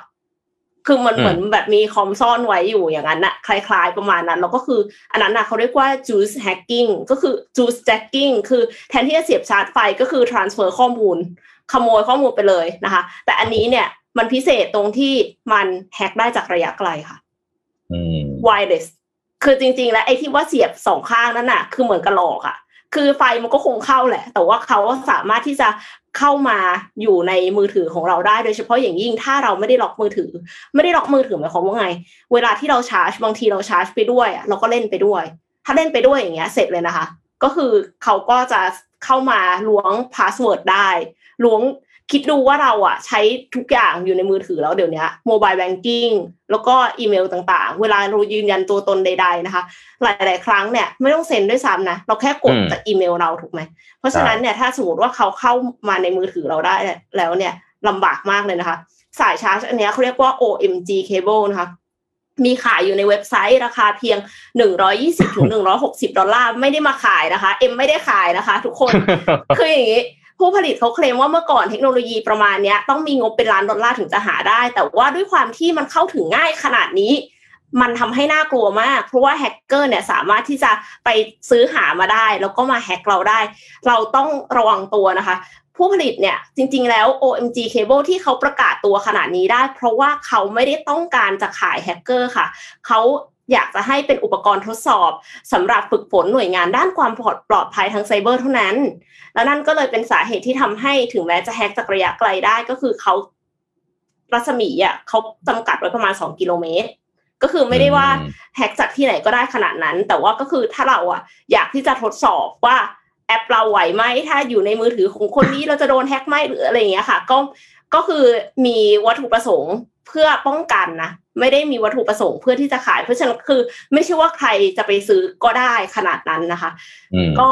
ไม่ได้แต่ไม่ได้หมายความว่ามีผู้ผลิตรายนี้รายเดียวที่สามารถทำได้หรอกเพราะว่าถ้าเขาทำได้ คนอื่นก็ทำได้เหมือนกัน ดังนั้นเนี่ยเราก็ต้องระระวังความปลอดภัย เราควรใช้สายชาร์จของตัวเองนะคะ อย่างอย่างแรกเลยจากข่าวนี้นะคะ นี่คือสาระอย่างที่สองคือ ไม่ควรไปเสียบ USB port ที่สาธารณะ มีหลายคนที่เอ็มเคยเห็นนะด้วยความที่เป็นคนที่แบบไปนั่งคาเฟ่นั่งโคกิ้งสเปซใช่ไหมคะ บางคนเขาถึงขนาดพกกลางปลั๊กไปเองเลยนะเขาไม่ไว้ใจ ที่ไม่ไว้ใจเนี่ยไม่ไม่ไว้ใจหลายอย่าง คือไม่ไว้ใจเรื่องการดูดข้อมูลด้วยเนาะแล้วก็ไม่ไว้ใจเรื่องว่ามันจะทำให้โทรศัพท์มือถือเราเจงหรือเปล่านะคะ เพราะว่ารางปลั๊กที่ไม่ดีเนี่ยมันทำให้เครื่องใช้ไฟฟ้าระเบิด หรือว่าบ้านไฟไหม้ได้เลยนะคะ คือจริง ๆ ไม่ต้องพูดถึงบ้านไฟไหม้เนาะแค่ชาร์จมือถือไว้แล้วมือถือเจ๊งอะ่ะ ก็เดือดร้อนกันแล้วใช่ไหมคะแต่ว่าลองนึกถึงว่าถ้าสมมติว่าเสียบไฟในโรงพยาบาลแล้วมันกระตุก เครื่องช่วยหายใจไม่ทำงานขึ้นมานั่นหมายถึงชีวิตนะคะเพราะฉะนั้นเนี่ยคือรางปลั๊กที่ได้มาตรฐานเนี่ย มันเป็นเรื่องที่สำคัญมากๆเลยทีเดียว เราก็เลยจะขอเราขอภาพต่อไปค่ะเอ่อเป็นเรื่องของการบริจาคปลั๊กไฟให้โรงพยาบาลสนามทั่วประเทศกับพี่โทมัสค่ะ ก็เพียงซื้อสินค้าใดๆนะคะ ผ่าน anitechonline.com ภายในเดือนมิถุนายนนี้เนี่ยยอดซื้อของคุณก็จะถูกเปลี่ยนเป็นปลั๊กไฟ Anitech ที่บริจาคให้กับโรงพยาบาลสนามโดยที่ไม่ได้หักค่าใช้จ่ายเลยนะคะ ไม่ว่าจะซื้อเตาปิ้งย่างพร้อมหม้อชาบูนะคะหม้อทอดไร้น้ำมัน หรือว่าเครื่องฟอกอากาศก็ตามคีย์บอร์ดเมาส์ ergonomic สำหรับ work from home ก็ได้ด้วยเหมือนกันนะคะ คือซื้ออะไรก็ได้เลยใน anitechonline.com ก็สามารถช่วยร่วมทำบุญได้และแน่นอนใน anitechonline.com ก็มี flash sales ด้วย เพราะฉะนั้นเนี่ยก็ต้องติดตามว่ามันคืออะไรบ้างทีนี้อาจจะมีบางคนที่ยังไม่แน่ใจว่าจะซื้ออะไรดี เอ๊ะ รางฟักอนิเทคก็เคยได้ยินมาหลายครั้งแล้วว่าดี แต่ดีจริงหรือเปล่าก็ไม่รู้นะคะ ก็ตอบคำถามชิงรางวัลกับเราค่ะ เพราะว่าผู้โชคดีสิบท่านนะคะ จะได้รับรางฟักอนิเทคอันเนี้ยไปใช้ฟรีๆเลย ซึ่งอันนี้เนี่ยพิเศษมากๆตรงที่มีรับประกันวงเงินตั้งห้าแสนบาทระยะเวลาถึงสิบปีด้วยอ่าแต่ว่าสิบปีเนี้ยต้องสแกน QR code แล้วก็ลงทะเบียนนะคะ ไม่อย่างนั้นจะเหลือแค่ห้าปี แต่ถึงอย่างไรก็ตามค่ะ ก็ยังแบบ โหมันมันเป็นอะไรที่ทำให้เราอุ่นใจได้มากๆเลยนะคะคำถามก็คือ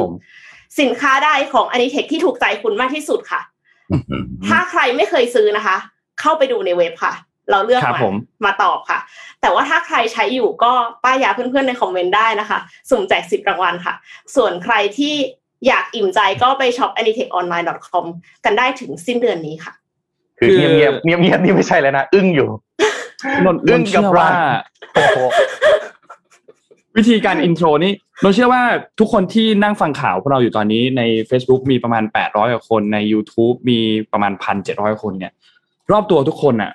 ต้องมีของ Anitech อะไรบางอย่าง อยู่รอบตัว อย่างนนท์น่ะเอาง่ายๆใกล้ๆเลยนะ นี่นนท์เจอปลั๊ก Anitech อยู่ข้างๆนโอ้นท์ขอบคุณมาก คือนนท์เชื่อว่าทุกบ้านน่าจะมีของ Anitech ครับ เป็นปลั๊กเป็นเมาส์หรือเป็นอะไรสักอย่างเป็นเป็นอุปกรณ์แกดเจิตต่างๆ ต้องมีแน่นอน แล้วก็ลองตอบคำถามดูครับพี่เอ็มแต่ตอนเนี้ยมีปัญหาหนึ่งครับพี่อืมคือคนเริ่มดักทางถูกแล้วนนท์เห็นคอมเมนต์เมื่อกี้มาแล้ว Anitech มาแน่ ไม่พี่ยังดักไม่ถูกเลย คือเมื่อคืนคุยกับเอ็มเนี่ยไม่ไม่ไม่ใช่เมื่อคืนเมื่อวานเนี่ยอะเอ็มบอกเดี๋ยวเอ็มจะเอ่อช่วย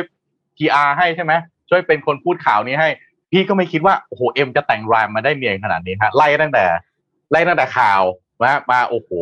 ขอขอ standing ovation ให้แต่ว่าเมื่อกี้แจกรางวัลคือเราจะแจกวันละสองรางวัลนะครับ ก็โอ้ขอโทษค่ะอ่าแจกสองรางวัลทั้งเดือน แต่แจกทั้งเดือนนะครับจับกับคำถามแล้วก็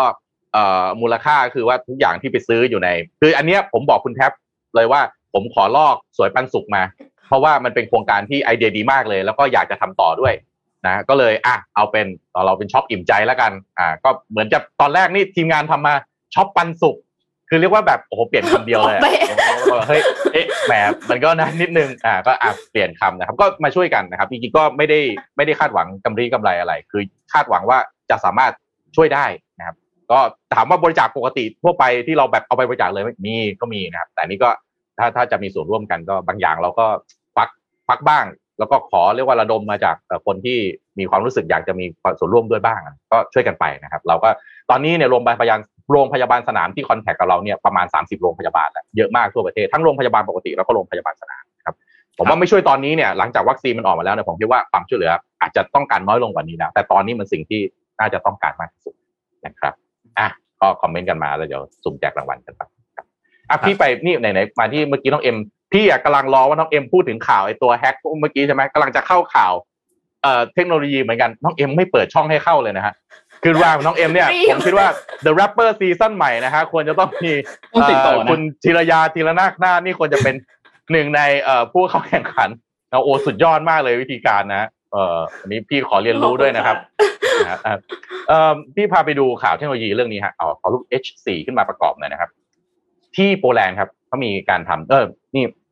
เมื่อก่อนเคยดูนิยายไหมเคยดูการ์ตูนแล้วแบบว่า กระจกวิเศษ หรือแบบบ่อน้ำวิเศษอะหรือหนังแบบไซไฟที่แบบว่า เวลาที่เราอยากจะเห็นว่าเหตุการณ์ที่ที่ไหนมันเกิดขึ้นเนี้ยเราบอกเฮ้ยให้มันแสดงภาพเราขึ้นให้ดูหน่อย นี่ฮะมีเขาทำขึ้นมาชื่อว่า Stargate S นะครับ ที่เมืองโปแลนด์ครับ แล้วก็เอาไปตั้งสองเมืองครับ ที่โปแลนด์กับที่ลิทัวเนียนะครับ ที่โปแลนด์เนี่ยตั้งอยู่ที่เมืองชื่อลูบลินนะครับ ส่วนที่ลิทัวเนียเนี่ยอยู่ในเมืองชื่อวินิลัสนะครับวิลเนียสโทษทีนะครับ ระยะห่างเนี่ย606กิโลเมตรนะครับ จริง ๆก็ดูแลง่ายๆครับก็คือเป็นกล้องแล้วก็จอนะครับ แล้วก็ทำให้สภาพเนี่ยเหมือนกับว่าจำลองว่าเป็นกระคุณจกอยู่ตรงเนี้ย เหมือนใช่เหมือนคุณอยู่กรุงเทพเนี่ย เวลาที่อยู่เชียงใหม่เนี่ยเป็นยังไง แต่ปกติเวลาเราดูอาจจะเห็นหน้าผ่านหน้าจอมือถืออะไรอย่างนี้ใช่ไหมแต่นี่คือพยายามทำ environment ให้เห็นเลยว่าเฮ้ยตอนเนี้ยถ้าคุณมองผ่านไอ้ประตูนี้ไปเนี่ย สิ่งที่เกิดขึ้นอีกมุมโลกหนึ่งเนี่ย มันเป็นยังไง ผู้สร้างเนี่ยนะครับเอ่อ สร้างโดยเอ่อ foundation ที่เรียกว่าที่ชื่อว่า Benedict Benedict f a s k i l a s เนี่ยนะครับเขาอยากจะสื่อสารว่าปัญหาที่เกิดขึ้นที่หนึ่งเนี่ย บางทีกว่าอีกที่หนึ่งจะเข้าใจว่าปัญหาจริงๆนั่นคืออะไร มันใช้เวลานานเกินไปนะผมยกตัวอย่างนะครับ ถ้าคุณคิดว่าสงครามในอิสราเอลมันรุนแรงขนาดนี้บางครั้งการอ่านผ่านสื่ออย่างเดียวอาจจะไม่พอแต่ถ้าคุณมันมีคนทำประตูแบบเนี้ยให้เห็นเห็นเลยว่าที่อิสราเอลตอนเนี้ย มันเกิดอะไรขึ้นบ้าง นะครับหรือที่ซีเรียลหรือที่ไหนก็ตามที่มุมโลกไหนก็ตาม มันเกิดอะไรขึ้นบ้างเนี่ยตรงนี้มันจะสร้างความร่วมแรงร่วมใจของอประชาคมโลกในแต่ละพื้นที่ได้มากขึ้นแน่นอนนะครับ ก็เทคโนโลยีนะครับก็มีข้อดีแล้วก็มีข้อเสียครับ ถ้าเอามาใช้ด้วยความตั้งใจดีแบบนี้ก็น่าสนใจนะครับเขาบอกว่าไอ้คำว่า empathy เนี่ยมันน่าจะเกิดได้จริงๆ จากการเอาเทคโนโลยีแบบนี้มาใช้จริงๆ ก็ไม่ได้แปลกประหลาดอะไรครับ แต่มันใส่คำว่า empathy เข้าไป แล้วก็ใส่ความคิดสร้างสรรค์อีกสักเล็กน้อยนะครับ แล้วก็ทำให้คนในโลกเนี่ยสามารถที่จะมีส่วนร่วมกันได้นะครับก็หวังว่ามันจะอาจจะเอามาติดที่เมืองไทยบ้างนะติดที่เมืองไทยกรุงเทพเนี่ย ติดที่เชียงใหม่ ติดที่สามจังหวัดภายแดนภาคใต้ อย่างเงี้ยผมว่าน่าจะทำให้สังคมเนี่ยมีส่วนร่วมกันได้มากขึ้นเห็น อีกฝั่งหนึ่งว่าเอ้ย ตอนนี้มันเกิดอะไรขึ้นนะครับครับนนมีข่าวเรื่องของงบประมาณใช่ไหมฮะนนมีข่าวเรื่องงบประมาณ 65 นิดนึงครับ เอ่ออย่างที่ทุกคนทราบว่าเมื่อวานนี้เป็นวันที่สองแล้วก็วันนี้เนี่ยจะเป็นวันสุดท้ายของอการพิจารณาร่างพรบงบประมาณรายจ่ายประจำปี 2565 นะครับ วงเงินเนี่ยคือ 3.1 ล้านล้านบาทนะครับ ก็อันนี้เนี่ยเป็นวาระที่1นะครับ อยู่ในเขาเรียกว่ารับหลักการก่อนนะครับ ก็เมื่อวานนี้ทางด้านของสสไฟค้านเนี่ยก็ยังคงมีการเดินหน้าวิจารณ์ทางด้านการตั้งงบ ไม่ว่าจะเป็นเรื่องของด้านความมั่นคง เรื่องของด้านสาธารณสุขนะครับ มีการพูดถึงประเด็นหนึ่งครับ เกี่ยวกับเรื่องของกอรมนที่เตรียมที่จะทำการทุ่มงบจำนวนหนึ่งประมาณ 600 ล้านบาทเนี่ยสร้างกำแพงกั้นชายแดนไทยกับมาเลเซียครับ อันนี้เนี่ยเป็นการอภิปรายโดยสสพักประชาชาตินะครับ อธิบายขึ้นมาว่า รัฐบาลเนี่ยเขามีแผนที่จะสร้างกำแพงในพื้นที่บริเวณอำเภอตากใบจังหวัดนราธิวาสนะครับ เพื่อปิดกั้นพี่น้องชาติพันธุ์มาลายอยู่นะครับใน 3 จังหวัดชายแดนภาคใต้ที่ติดกับทางด้านของมาเลเซียนะครับ ซึ่งก็ปรากฏในการคำขอตั้งงบผูกพันสามปีของกองอำนวยการหรือว่ากอรมนนะครับวงเงิน 640 ล้านบาทนะครับ ซึ่งก็ได้มีการพูดถึงอภิปรายพูดขึ้นมาว่าท่านนายกกำลังขังวิถีชีวิตของพี่น้องมาลายู ท่านกำลังทำคล้ายๆกับอิสราเอลคือสร้างกำแพงกั้นปาเลสไตน์ท่านไม่รู้หรือว่ากำแพงเบอร์ลินที่สร้างมานานในเยอรมนีเขาก็ยังทุบทำลายเพื่อความเป็นหนึ่งเดียว การแก้ปัญหาความมั่นคงด้วยวิธีเหล่านี้ไม่ได้จบตอบโจทย์ที่แท้จริง ท่านนายกกำลังสร้างกำแพงหัวใจของพี่น้องสามจังหวัดชายแดนภาคใต้ ท่านกำลังจัดสรรงบ โดยไม่เข้าใจความรู้สึกจริง ๆ ของพี่น้องจังหวัดชายแดนภาคใต้ท่านนายกกำลังมีอคติอย่างร้ายแรงกับพี่น้องจังหวัดชายแดนภาคใต้ ผมหวังว่าจะมีการเปลี่ยนงบ ในวาระที่ 2 และวาระที่3นะครับแล้วก็มีการพูดถึงว่ารัฐเนี่ยกำลังมอง 3 จังหวัดเนี่ยเป็นภัยมั่นคง มีการจัดงบชายแดนใต้เนี่ย1,200 ล้านบาทนะครับแล้วก็นอกจากนี้เนี่ยมีประเด็นเกี่ยวกับเรื่องของทางด้าน I.O. ด้วยนะครับเว็บไซต์ข่าวอันหนึ่งที่เป็นเว็บไซต์พูโรนีเนี่ยก็ยังคงเข้าได้ปกติ ยังคงมีการเคลื่อนไหวอยู่นะครับ ก็เรียกร้องให้มีการตรวจสอบเกี่ยวกับเรื่องนี้นะครับ แล้วก็ถ้าหากว่าอย่างที่บอกครับถ้าสภายังคงสนับสนุนงบประมาณที่เป็นอยู่แบบนี้เนี่ย ก็ไม่ต่างกับการราดน้ำมันเข้าไปในกองไฟ ทีนี้ช่วงเย็นเมื่อวานนี้เนี่ยมันมีอีกประเด็นหนึ่งที่ค่อนข้างน่าสนใจคือ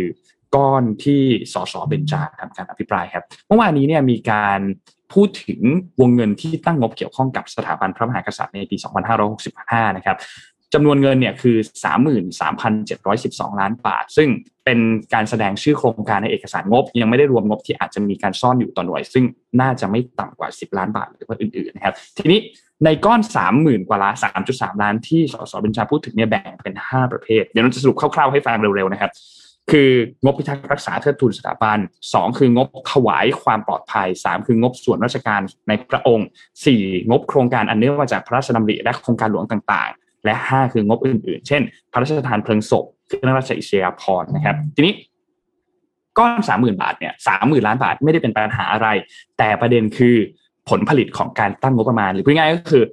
ตัวงบประมาณที่ถูกนำไปใช้เนี่ยได้ประสิทธิภาพที่เกิดขึ้นกับโครงการเนี่ยมากน้อยแค่ไหน แล้วโครงการอันนั้นเนี่ยเหมาะสมรอบทำอย่างรอบคอบเปิดเผย โปร่งใสและถูกต้องตรวจสอบได้คือพูดง่ายๆคือต้องการให้ประโยชน์สุดท้ายเนี่ย ตกไปอยู่ตกไปสู่ประชาชนจริง ๆ หรือเปล่า ทีนี้ก็มีการตั้ง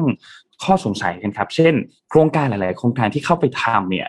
ที่ทางด้านรัฐบาลได้รับพระราชทานพระราชดำริ หรือมีประชาชนถวายดีกาขึ้นมาเนี่ยควรศึกษาก่อนว่าในพื้นที่นั้นเนี่ยมีการเปลี่ยนแปลงไปมากแค่ไหน หรือว่าปัญหาที่โครงการลงไปแล้วก็ยังมีปัญหาเหมือนเดิมหรือเปล่า สสเบญจาบอกว่า พบว่ามีหน่วยงานรับงบอย่างหน่วยงานราชการบางหน่วยเนี่ยพยายามผลักดันโครงการอันเนื่องมาจาก พระราชดำริ โดยไม่ได้ทำการศึกษาถึงความเปลี่ยนไปของสภาพพื้นที่ และสภาพปัญหาอย่างถ่องแท้ก่อนทำให้เกิดการขัดแย้งขึ้นมาแล้วก็เกิดการต่อต้านจากประชาชนในพื้นที่นะครับ ก็มีการยกตัวอย่างหลายโครงการครับ เช่นโครงการกรณีเหมืองตะกัว นะครับ แล้วก็โครงการห้วยสมงนะครับ เช่นอย่างเหมืองตะกั่วเนี่ยก็มีคนออกมาต่อต้าน แล้วก็ต้องการให้ยกเลิกโครงการนี้ออกไปนะครับ ทีนี้การแอบอ้างเช่นนี้เนี่ยมันเหมาะสมหรือเปล่า และจะส่งผลกระทบต่อภาพลักษณ์ของสถาบันที่เสื่อมเสียไปถึงพระเกียรติยศขององค์พระมหากษัตริย์หรือไม่นะครับ ก็มีการพูดถึงอันนี้นะครับ ทีนี้สุดท้ายแล้วเนี่ยก็มีการเสนอทางออกครับว่าให้ทางด้านของกปรเนี่ยเป็น เขาเรียกว่าเป็นองค์กรกลางที่มีหน้าที่ดูแลโครงการพระราชดำริให้มีการตรวจสอบเรื่องนี้ก่อน ก็คือพูดง่ายๆคือให้ดึงกลับมาที่ศูนย์กลางก่อน แล้วก็จะสามารถแก้ไขปัญหาหลักๆ ได้หลายอย่าง เช่น ข้อที่หนึ่งครับคือเรื่องของการลดความซ้ำซ้อนของการดำเนินงานพูดง่ายๆคือ ถ้าโครงการ A มีหน่วยงาน A เข้าไปทำแล้ว ก็ไม่ต้องให้หน่วยงาน B เข้าไปทำโครงการแบบเดียวกันอีก ให้ประโยชน์เนี่ยมันไม่มีการซ้ำซ้อนกัน แล้วมันทำให้ประชาชนได้รับประโยชน์ ไม่ใช่แค่ งานงานเดียวเท่านั้นแต่วันกระจายไปนะครับ ทีนี้ 2 คือเพื่อให้สำนักงานกปรเนี่ยสามารถจัดลำดับความสำคัญได้ อันไหนเร่งด่วนก็ทำก่อน แต่ละโครงการเพื่อให้เกิดประโยชน์สูงสุดกับประชาชน และข้อสุดท้าย เพื่อให้เกิดความสะดวกต่อสภาผู้แทนราษฎรในการที่จะลงไปตรวจสอบโครงการต่างๆ ที่ใช้ชื่อที่เกี่ยวข้องกับสถาบันพระมหากษัตริย์ก็เพื่อไม่ให้กลุ่มที่ไม่ประสงค์ดีเนี่ยแอบอ้างนำสถาบันพระมหากษัตริย์มาใช้เป็นเกราะกำบัง อันจะส่งผลเสียต่อพระเกียรติยศขององค์พระมหากษัตริย์ได้นะครับ แล้วก็ สุดท้ายครับคือหัวข้องบเทิดพระเกียรตินะครับ เกี่ยวกับเรื่องของงบการจัดงานจัดนิทรรศการต่างๆนะครับ ยกตัวอย่างเช่น วันเฉลิมพระชนมพรรษานะครับ ที่มีการเปิดเผยอยู่มีการแฝงกันอยู่ แล้วก็มีบางงบที่มีการแตกมานะครับ แล้วก็เสนอว่าควรจะรวมงบประมาณอันนี้เนี่ยเป็นก้อนเดียว แล้วมอบหมายให้หน่วยงานเดียวเนี่ยจัดงานให้สมพระเกียรติโดยอาจจะเป็นงบประมาณของทุกจังหวัดในการจัดงานออกร้านให้ประชาชนออกมาจับจ่าย อาจจะเป็นคล้ายๆ กับงานเทศกาลอะไรบางอย่างก็ได้นะครับ ก็ อย่างไรก็ตามเขาก็มีการปิดท้ายนะครับ บอกว่าขอฝากไปถึงหน่วยงานที่รับงบที่จะเข้ามาชี้แจงในวาระที่ 2 ต่อว่า ขออย่าให้นำสถาบันเนี่ยมาเป็นเกราะกำบังเลี่ยงการตรวจสอบจากสภา และหวังว่าในปีนี้เนี่ยส่วนราชการในพระองค์จะส่งตัวแทนมาเข้าร่วมการพิจารณางบ ให้เป็นไปตามกระบวนการภายใต้ระบบประชาธิปไตยอันมีพระมหากษัตริย์ทรงเป็นประมุขนะครับ ก็เป็นการสรุปในเรื่องของตัวการเขาเรียกว่า การอภิปรายสภาในงบปี 65 นะครับ วันนี้ยังคงมีการอภิปรายอีกหนึ่งวัน แล้วก็อยากให้ทุกคนเนี่ยเข้าไปติดตาม เพราะว่าตัวงบประมาณปี 65 อันนี้เนี่ยรอบนี้ยังมีอีกหลายหัวข้อที่น่าสนใจนะครับ ก็ฝากให้ทุกคนเนี่ยเข้าไปดูการโหวตด้วย แล้ววันนี้จะเป็นการลงมติวันสุดท้ายด้วยวันที่2นะครับจะโหวตแล้วมีการรับร่างหรือไม่รับร่างอย่างไรเนี่ยก็ต้องติดตามข่าวการอภิปรายในสภาเรื่องงบปี 65 กันครับ อืมเรื่องงบนี่เดือดมากนะครับ ก็มีหลายประเด็นดีเทลมีดีเทลที่น่าสนใจก็มาฟังการสรุปได้นะครับ จริงๆ แล้วเรื่องงบเนี่ยแต่ละวันจะมีประเด็นที่แตกต่างกันไป แต่ว่าแหมตอนนี้เนี่ยไม่แน่ใจว่ามัน conspiracy theory นิดๆไหมว่า ตอนนี้เนี่ยมีข่าวลุงพลออกมานะฮะแหมมาจับอะไรไม่รู้มาจับมาจับตอนมีงบนะฮะตอนอภิปรายงบพอดี มีการออกมาจับลุงพลนะแหมโอ้โห ขึ้นหน้าฝีนี่เต็มไปหมดเลยนะ ก็โอ้โหฟังมาเป็นปีแล้วคือนนแค่รู้สึกว่าจังหวะมันพอดีไปหน่อยแหมไม่อยากจะคิดไม่อยากจะคิดอ่า จังหวะมันแบบพอดีกันไปไปนิดนึงที่จะที่ที่การอภิปรายสภาในเรื่องของงบ65กำลังเดือดพอดี แล้วก็มีอีกเรื่องหนึ่งที่มาแย่งเขาเรียกว่าเหมือนพื้นที่ข่าวเนาะอืมก็คือก็คือข่าวของของของลุงพลเนี่ยนะครับ ก็อัปเดตให้ทุกท่านฟังสั้น ๆ ก็คือ ตอนนี้เนี่ยศาลจังหวัดมุกดาหารก็ได้ทำการออกหมายจับแล้วในสามข้อหานะครับ แล้วก็ทางด้านของนนจำชื่อไม่ได้ แต่ว่าหน่วยพิสูจน์หลักฐานเนี่ยเขาก็พิสูจน์แล้วว่า มีหลักฐานที่เป็นเส้นผมของลุงพลอยู่ในพื้นที่เกิดเหตุนะครับ ก็เป็นการปิดคดีที่ยาวนานมากกว่าหนึ่งปี แล้วนนเชื่อว่าสื่อมวลชนหลาย ๆ ข่าว ก็หลาย ๆสำนักข่าวเนี่ย น่าจะได้รับบทเรียนอะไรบางอย่างเกี่ยวกับเรื่องของการเสนอข่าวลุงพลนะช่วงเวลาตอนนั้นที่ ทุกคนนะนว่าทุกคนน่าจะทราบดีแหละ แล้วทุกคนก็คงรู้เหตุผลว่าทำไมเราถึงไม่เคยรายงานข่าวของลุงพลเลยนะครับ ค่ะเอ่อพอดีมีคอมเมนต์มีคอมเมนต์ถามเรื่องไมเอ็มหลายคนนะคะ ก็เลยก็โชว์ให้ดูว่าเอ่อมีมีคนบอกถามว่าใช้ยี่ห้ออะไรอะไรอย่างเงี้ยค่ะ สวยดีอะจะเอาไปลองใช้บ้างเลยนะคะ ก็ยี่ห้อ นะคะ ชื่อยี่ห้อเนี่ยคือ Mackie EM USB นะคะ เป็น My Podcast มืออาชีพค่ะ จาก Pro Plugin ค่ะ แล้วก็ที่สำคัญเลยเนี่ย Pro Plugin ตอนนี้นะคะ มีเซลล์ลดราคาอยู่ค่ะ Clearance นะคะ up to 80%เลยทีเดียว ที่ Fortune Town หรือว่าช็อปออนไลน์ก็ได้เช่นเดียวกันค่ะ ถึงวันอาทิตย์นี้เท่านั้นนะคะ รีบๆไปตามมาได้ผู้จัดการฝ่ายขายประจำ Mission Daily Report ของเรานะครับ เหมือนกันเลยฮะเอ็มนี่นี่เหมือนกันครับพี่เอ็มเหมือนกันเป๊ะเลย ก็ เราคิดว่าอุปกรณ์ดีหรือไม่ดีเนี่ยทุกท่านที่กำลังฟังไลฟ์อยู่ตอนนี้เนี่ยน่าจะเป็นคนพิสูจน์ว่าเสียงของเราเนี่ยดีขึ้นมีคุณภาพมากขึ้นหรือเปล่า เพราะว่า ProPlugin เนี่ยเข้ามาสนับสนุนในช่วงเวลาที่เรากำลังต้องอ่านข่าวที่บ้านเนาะแล้วแต่ละคนก็อุปกรณ์ไม่พอนะบางคนมีไมค์บางคนมีนู่นมีนี่แล้วอะไรเงี้ยก็ จังหวะเหมาะเหม่งมากครับ เป๊ะมากครับ ก็ขอบคุณ ProPlugin มาก ใครที่สนใจก็ลองเข้าไปดูได้นะ ที่ฟอร์จูนทาวน์เมื่อวานนี้เนี่ยก็นนเข้าไปดูมาก็มีสินค้าที่เครันเซลเนี่ยค่อนข้างเยอะแล้วลดโหดจริงๆเป็นสินค้าคุณภาพทั้งนั้นนะครับ อืม เออ เมื่อวานเนี่ยเอ่อคุณแท็บแชร์คลิปมาคลิปหนึ่งนะครับน่าผมคิดว่าผมตอนแรกผมก็ไม่คิดอะไรมากนะ แต่ว่าพอดูคลิปแล้วเนี่ย ผมว่าคลิปเนี้ยให้มุมมองที่เอ่อ อาจจะเปิดมุมมองอะไรให้เราหลายอย่าง ซึ่งมันเป็นอะไรเป็นบทสรุปการทดลองนะครับ เดี๋ยวลองไปดูไหมคลิปเอ่อดับคลิปตอมไหมฮะกิจกรรมรับน้องเป็นกิจกรรมหนึ่งที่แสดงให้เห็นถึงการใช้อำนาจของรุ่นพี่นะครับ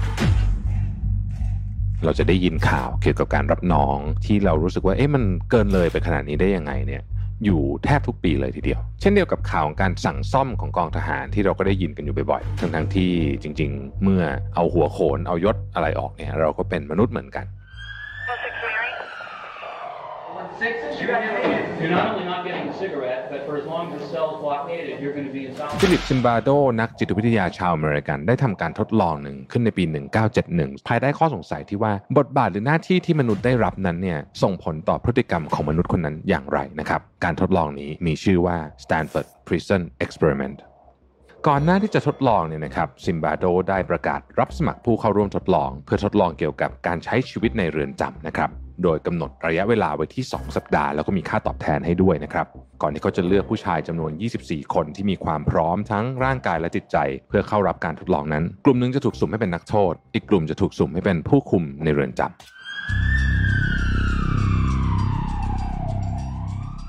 เช้าวันที่ 1 ผู้ที่เข้าสมัครร่วมโครงการเนี่ยนะครับจะมีรถตำรวจเปิดไซเรนมาจอดที่หน้าบ้านเลย แล้วก็ดำเนินการจับกลุ่มพวกเขา โดยไม่มีการแจ้งล่วงหน้าพอจับเสร็จแล้วเนี่ยก็จะพาไปที่สถานีตำรวจเพื่อเก็บหลักฐาน และสุดท้ายก็พาไปยังสถานที่ทดลองที่เราเรียกว่าคุกสแตนฟอร์ดที่มหาวิทยาลัยสแตนฟอร์ดโดยนักโทษทุกคนต้องเปลี่ยนไปใส่ชุดคลุมสีขาว แล้วก็มีหมายเลขนักโทษไว้เรียกแทนชื่อจริง จากนั้นคนอีกกลุ่มหนึ่งที่จับฉลากได้เป็นบทผู้คุม ก็จะเข้าประจำตำแหน่ง พวกเขาจะแต่งกายด้วยเครื่องแบบสีกากี ถือกระบอง สวมแว่นกันแดด ส่วนตัวซิมบาโดเองเนี่ยนะครับก็สวมบทเป็นหัวหน้าผู้คุม เพื่อเก็บผลวิจัยไปด้วย เมื่อการทดลองได้เริ่มขึ้นนะครับ ทุกคนล้วนอินกับบทบาทอย่างมาก เพียงแค่คืนแรกผ่านไปเนี่ยผู้คุมก็ได้มีการปลุกนักโทษกลางดึกเพื่อลงโทษอย่างไร้เหตุผล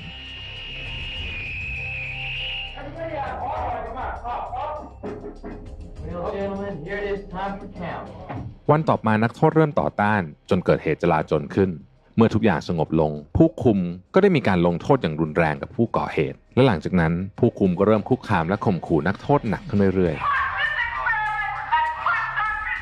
ที่ยิ่งไปกว่านั้นก็คือว่าตัวซิมบาโดเองเนี่ยนะครับก็อินกับบทบาทของหัวหน้าผู้คุมอย่างหนักเลย ในระหว่างการทดลองเนี่ยมีข่าวลือว่าจะมีผู้บุกรุกมาช่วยนักโทษ ซิมบาโดหัวเสียมาก และวางแผนทุกวิถีทาง เพื่อไม่ให้มีคนเข้ามาช่วยนักโทษ แม้สุดท้ายแล้วจะไม่มีการชิงตัวนักโทษเกิดขึ้น แต่เขาก็รู้สึกโกรธแค้นกับข่าวลือดังกล่าวมาก ก่อนที่คุกจำลองจะกลายเป็นโศกนาฏกรรมเนี่ยนะครับซิมบาโดก็ได้รับคำตักเตือนจากนักจิตวิทยาอีกคนหนึ่ง ที่เห็นว่าเรื่องราวเนี่ยมันจะเริ่มเลยเถิดเกินไปละ การทดลองอันบ้าระห่ำนี้จึงจบลงภายใน 6 วัน จากเดิมที่กำหนดไว้ที่ 14 วันนะครับภายหลังจากจบการทดลองได้มีการสัมภาษณ์ผู้ร่วมทดลองทั้งสองฝ่าย ผู้ร่วมทดลองที่เป็นฝ่ายผู้คุมนั้นบอกว่า ไม่คาดคิดเลยว่าตัวเองจะเป็นคนบ้าอำนาจขนาดนี้ anything I would even really dream of doing. And I, I didn't feel any regret. I didn't feel any uh, uh, guilt. It was only after, afterwards, when I began to reflect on what I ส่วนนักโทษก็กล่าวว่าไม่คิดเหมือนกันว่าตัวเองเนี่ยจะยอมจำนนได้มากขนาดนี้ และนี่ก็เป็นการทดลองที่ทำให้เราเห็นว่าคนธรรมดาธรรมดาเมื่อได้ขึ้นมามีอำนาจ หรือได้รับตำแหน่งที่มีอำนาจ ก็สามารถเปลี่ยนตัวตนเป็นคนโหดเหี้ยม และลดทอนความเป็นมนุษย์ของผู้อื่นได้ เพราะสภาพแวดล้อมต่างๆทำให้คนเหล่านั้นรู้สึกว่าไม่ใช่ความรับผิดชอบของพวกเขานั่นเอง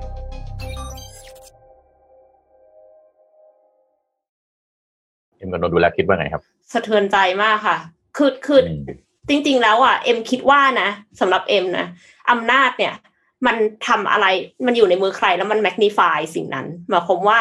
สมมติว่าเป็นคนที่ดีมากๆอยู่แล้วเนี่ยค่ะอืมถ้าสมมติว่ามีอำนาจเนี่ยเขาก็น่าจะหาวิธีในการพัฒนาประเทศในการทำอะไรที่ทำให้มันดีขึ้น แต่ว่าถ้าอยู่ในคนที่มีจิตใจที่อาจจะอยาก หาผลประโยชน์หรืออะไรอย่างเงี้ยค่ะ ก็ magnify สิ่งนั้นเช่นกัน เขาก็จะสามารถที่จะหาผลประโยชน์ในแบบที่เขาไม่เคยสามารถทำได้มาก่อน แล้วมันก็อาจจะก่อความเสียหายขึ้นได้ แต่แน่นอนว่าก็มีบางคนที่เปลี่ยน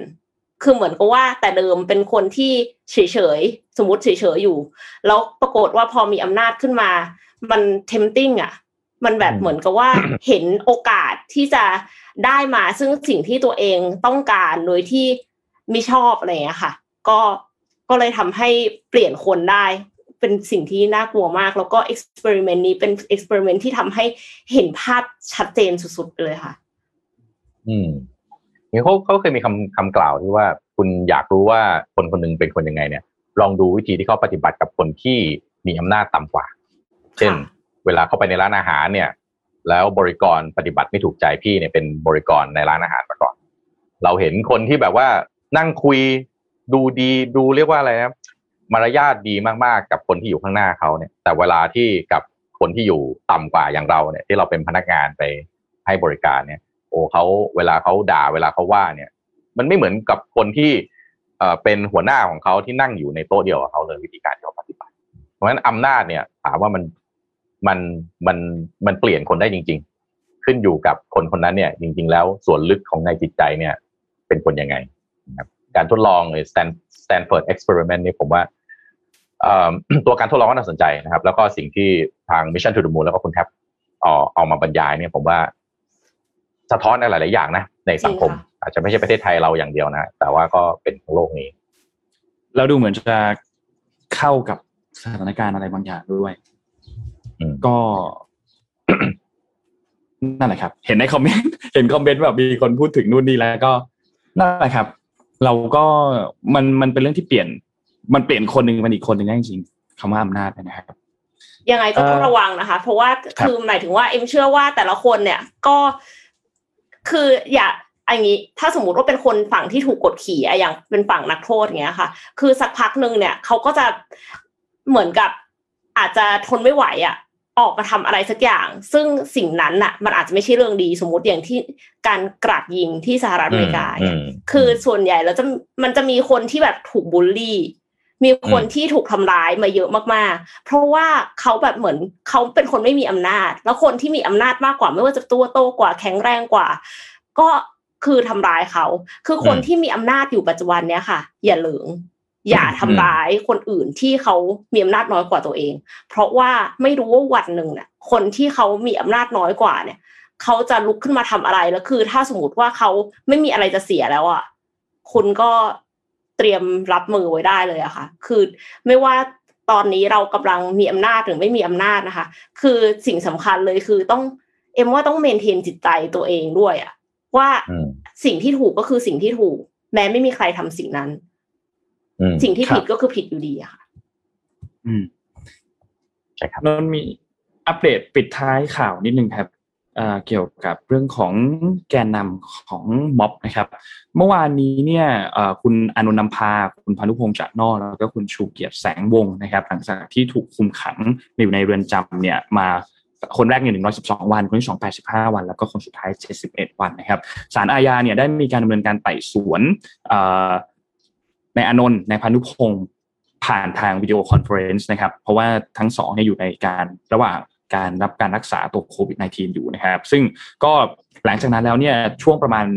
เกือบเกือบป่ายสามเนี่ยนะครับ ก็มีรายงานว่าศาลอาญามีคำสั่งอนุญาตให้ประกันตัวนายอานนท์และนายภาณุพงศ์นะครับ โดยวางหลักประกันเนี่ยเป็นเงินสดคนละ2 0 0 0 0 0บาทนะครับ แล้วก็มีการกำหนดเงื่อนไขว่าห้ามกระทำการอันเป็นที่เสื่อมเสียแก่สถาบันกษัตริย์ ห้ามร่วมกิจกรรมที่ก่อให้เกิดความวุ่นวายในบ้านเมืองสามคือห้ามเดินทางออกนอกประเทศโดยที่ไม่ได้รับอนุญาตและสุดท้ายคือให้มาศาลทุกนัดนะครับ ซึ่งก็เป็นเงื่อนไขเดียวกับจำเลยคดีม .112 ก่อนหน้านี้นะครับ ก็เป็นอันจบทางด้านของตัวที่ถูกคุมขังนะครับเป็นระยะเวลาประมาณ 70ถึง112 วันเนี่ยนะครับ ก็เรียบร้อยครับเมื่อวานนี้ศาลให้ทำการประกันตัวแล้วครับ อืม อะวันนี้ก็น่าจะครบถ้วนเนาะสำหรับข่าวนะครับ ก็วันพรุ่งนี้เป็นวันหยุดนะครับ ก็ขอให้ทุกท่านใช้เวลาอาจจะออกไปเที่ยวอะไรยังลำบากอยู่นะครับใครที่ได้รับวัคซีนแล้วก็ขอให้ อ่าเอ่อก็ยังยังยังประมาทไม่ได้เนาะนะครับ จนกว่าจะเกิด herd immunity ได้อย่างที่เราทุกคนฝันกันจริง ๆ นะครับ ครับอะวันนี้ก็น่าจะประมาณนี้ ประมาณนี้ครับ ขอบคุณผู้สนับสนุนใจดีของที่อย่างที่สนับสนุนเรามาอย่างยาวนานนะครับ Trocadero Time นะครับผู้แทนจำหน่ายนาฬิกา Oris นะครับ ก็ให้สนับสนุนให้ความสนับสนุน Mission Daily Report มาตั้งสักพักนึงแล้วแล้วก็ใครที่สนใจนะครับนาฬิกาดีๆเนี่ยก็เข้าไปชมรายละเอียดสินค้ากันได้ที่ Facebook Trocadero Time นะครับนนจะกดให้นะครับ T R O C A D E R O T I M E Trocadero Time นะครับแล้วก็แน่นอนครับขอบคุณ SCB นะครับผู้สนับสนุนใจดีที่อยู่กับเราแทบจะเป็นโฟลเดอร์ของเราแล้วนะครับ ก็ขอบคุณมากๆนะครับ แล้ววันนี้เนี่ยเรามีรายการใหม่ Mission Money ที่จะมาทำร่วมกับตัว Mission Daily Report ด้วยนะครับ ก็ติดตามกันได้ทุกๆวันพุธนะครับ และสุดท้ายครับขอบคุณลูกค้าใหม่น้องใหม่ของเรานะครับ AIS Business 5G Your Trust Smart Digital Partner นะครับขอบคุณมากๆนะครับแล้วก็แน่นอนครับขอบคุณทุกๆท่านนะครับที่ติดตามข่าวของเราไม่ว่าจะจากช่องทางไหนก็ตามนะครับขอบคุณทุกคนมากๆ แล้วก็แน่นอนครับโปรปักอินครับขอบคุณมากๆที่ให้สนับสนุนตัวไมโครโฟนมาให้เราเนาะเพราะว่าตัวไมโครโฟนอันนี้เนี่ยพอเอาลองมาใช้จริงแล้ว เราคงบอกไม่ได้หรอกว่ามันดีหรือเปล่า คนที่จะบอกว่ามันดีคือคนฟังทุกท่านนะครับ ก็จากที่ลองใช้มาในในวันแรกเนี่ย ก็พบว่ามันสะดวกนะ สะดวกสะดวกมากขึ้น แล้วก็จริงๆ คือก่อนหน้านี้นนใช้เป็นหูฟังเนาะเสียงมันก็จะไม่ได้ดีมากขนาดนั้นนะครับ แล้วก็อยากให้ตัวใครที่สนับสนุนหรือที่ที่สนับสนุนพวกเราเนี่ยก็สนับสนุน Pro Plugin ด้วยนะครับ แล้วตอนนี้เขามีเซลล์อยู่ด้วยลดสูงสุดถึง 80%ก็เข้าไปดูกันที่เว็บไซต์หรือไปดูกันที่สาขาได้ shop ออนไลน์ได้นะ ไปดูที่สาขาที่ Fortune Town ก็ได้นะครับ แล้วก็เซลล์จนถึงวันอาทิตย์นี้เท่านั้น ก็ฝาก Pro Plugin ไว้ด้วยนะครับพรุ่งนี้เนี่ยเรา หยุดกันนะครับ เพราะฉะนั้นก็เจอกันอีกครั้งหนึ่งเนี่ยวันศุกร์ครับ ขอให้ทุกคนมีความสุขกับวันหยุดพรุ่งนี้ครับ วันนี้เราสามคนลาไปก่อนครับ สวัสดีครับ สวัสดีค่ะครับ Mission Daily Report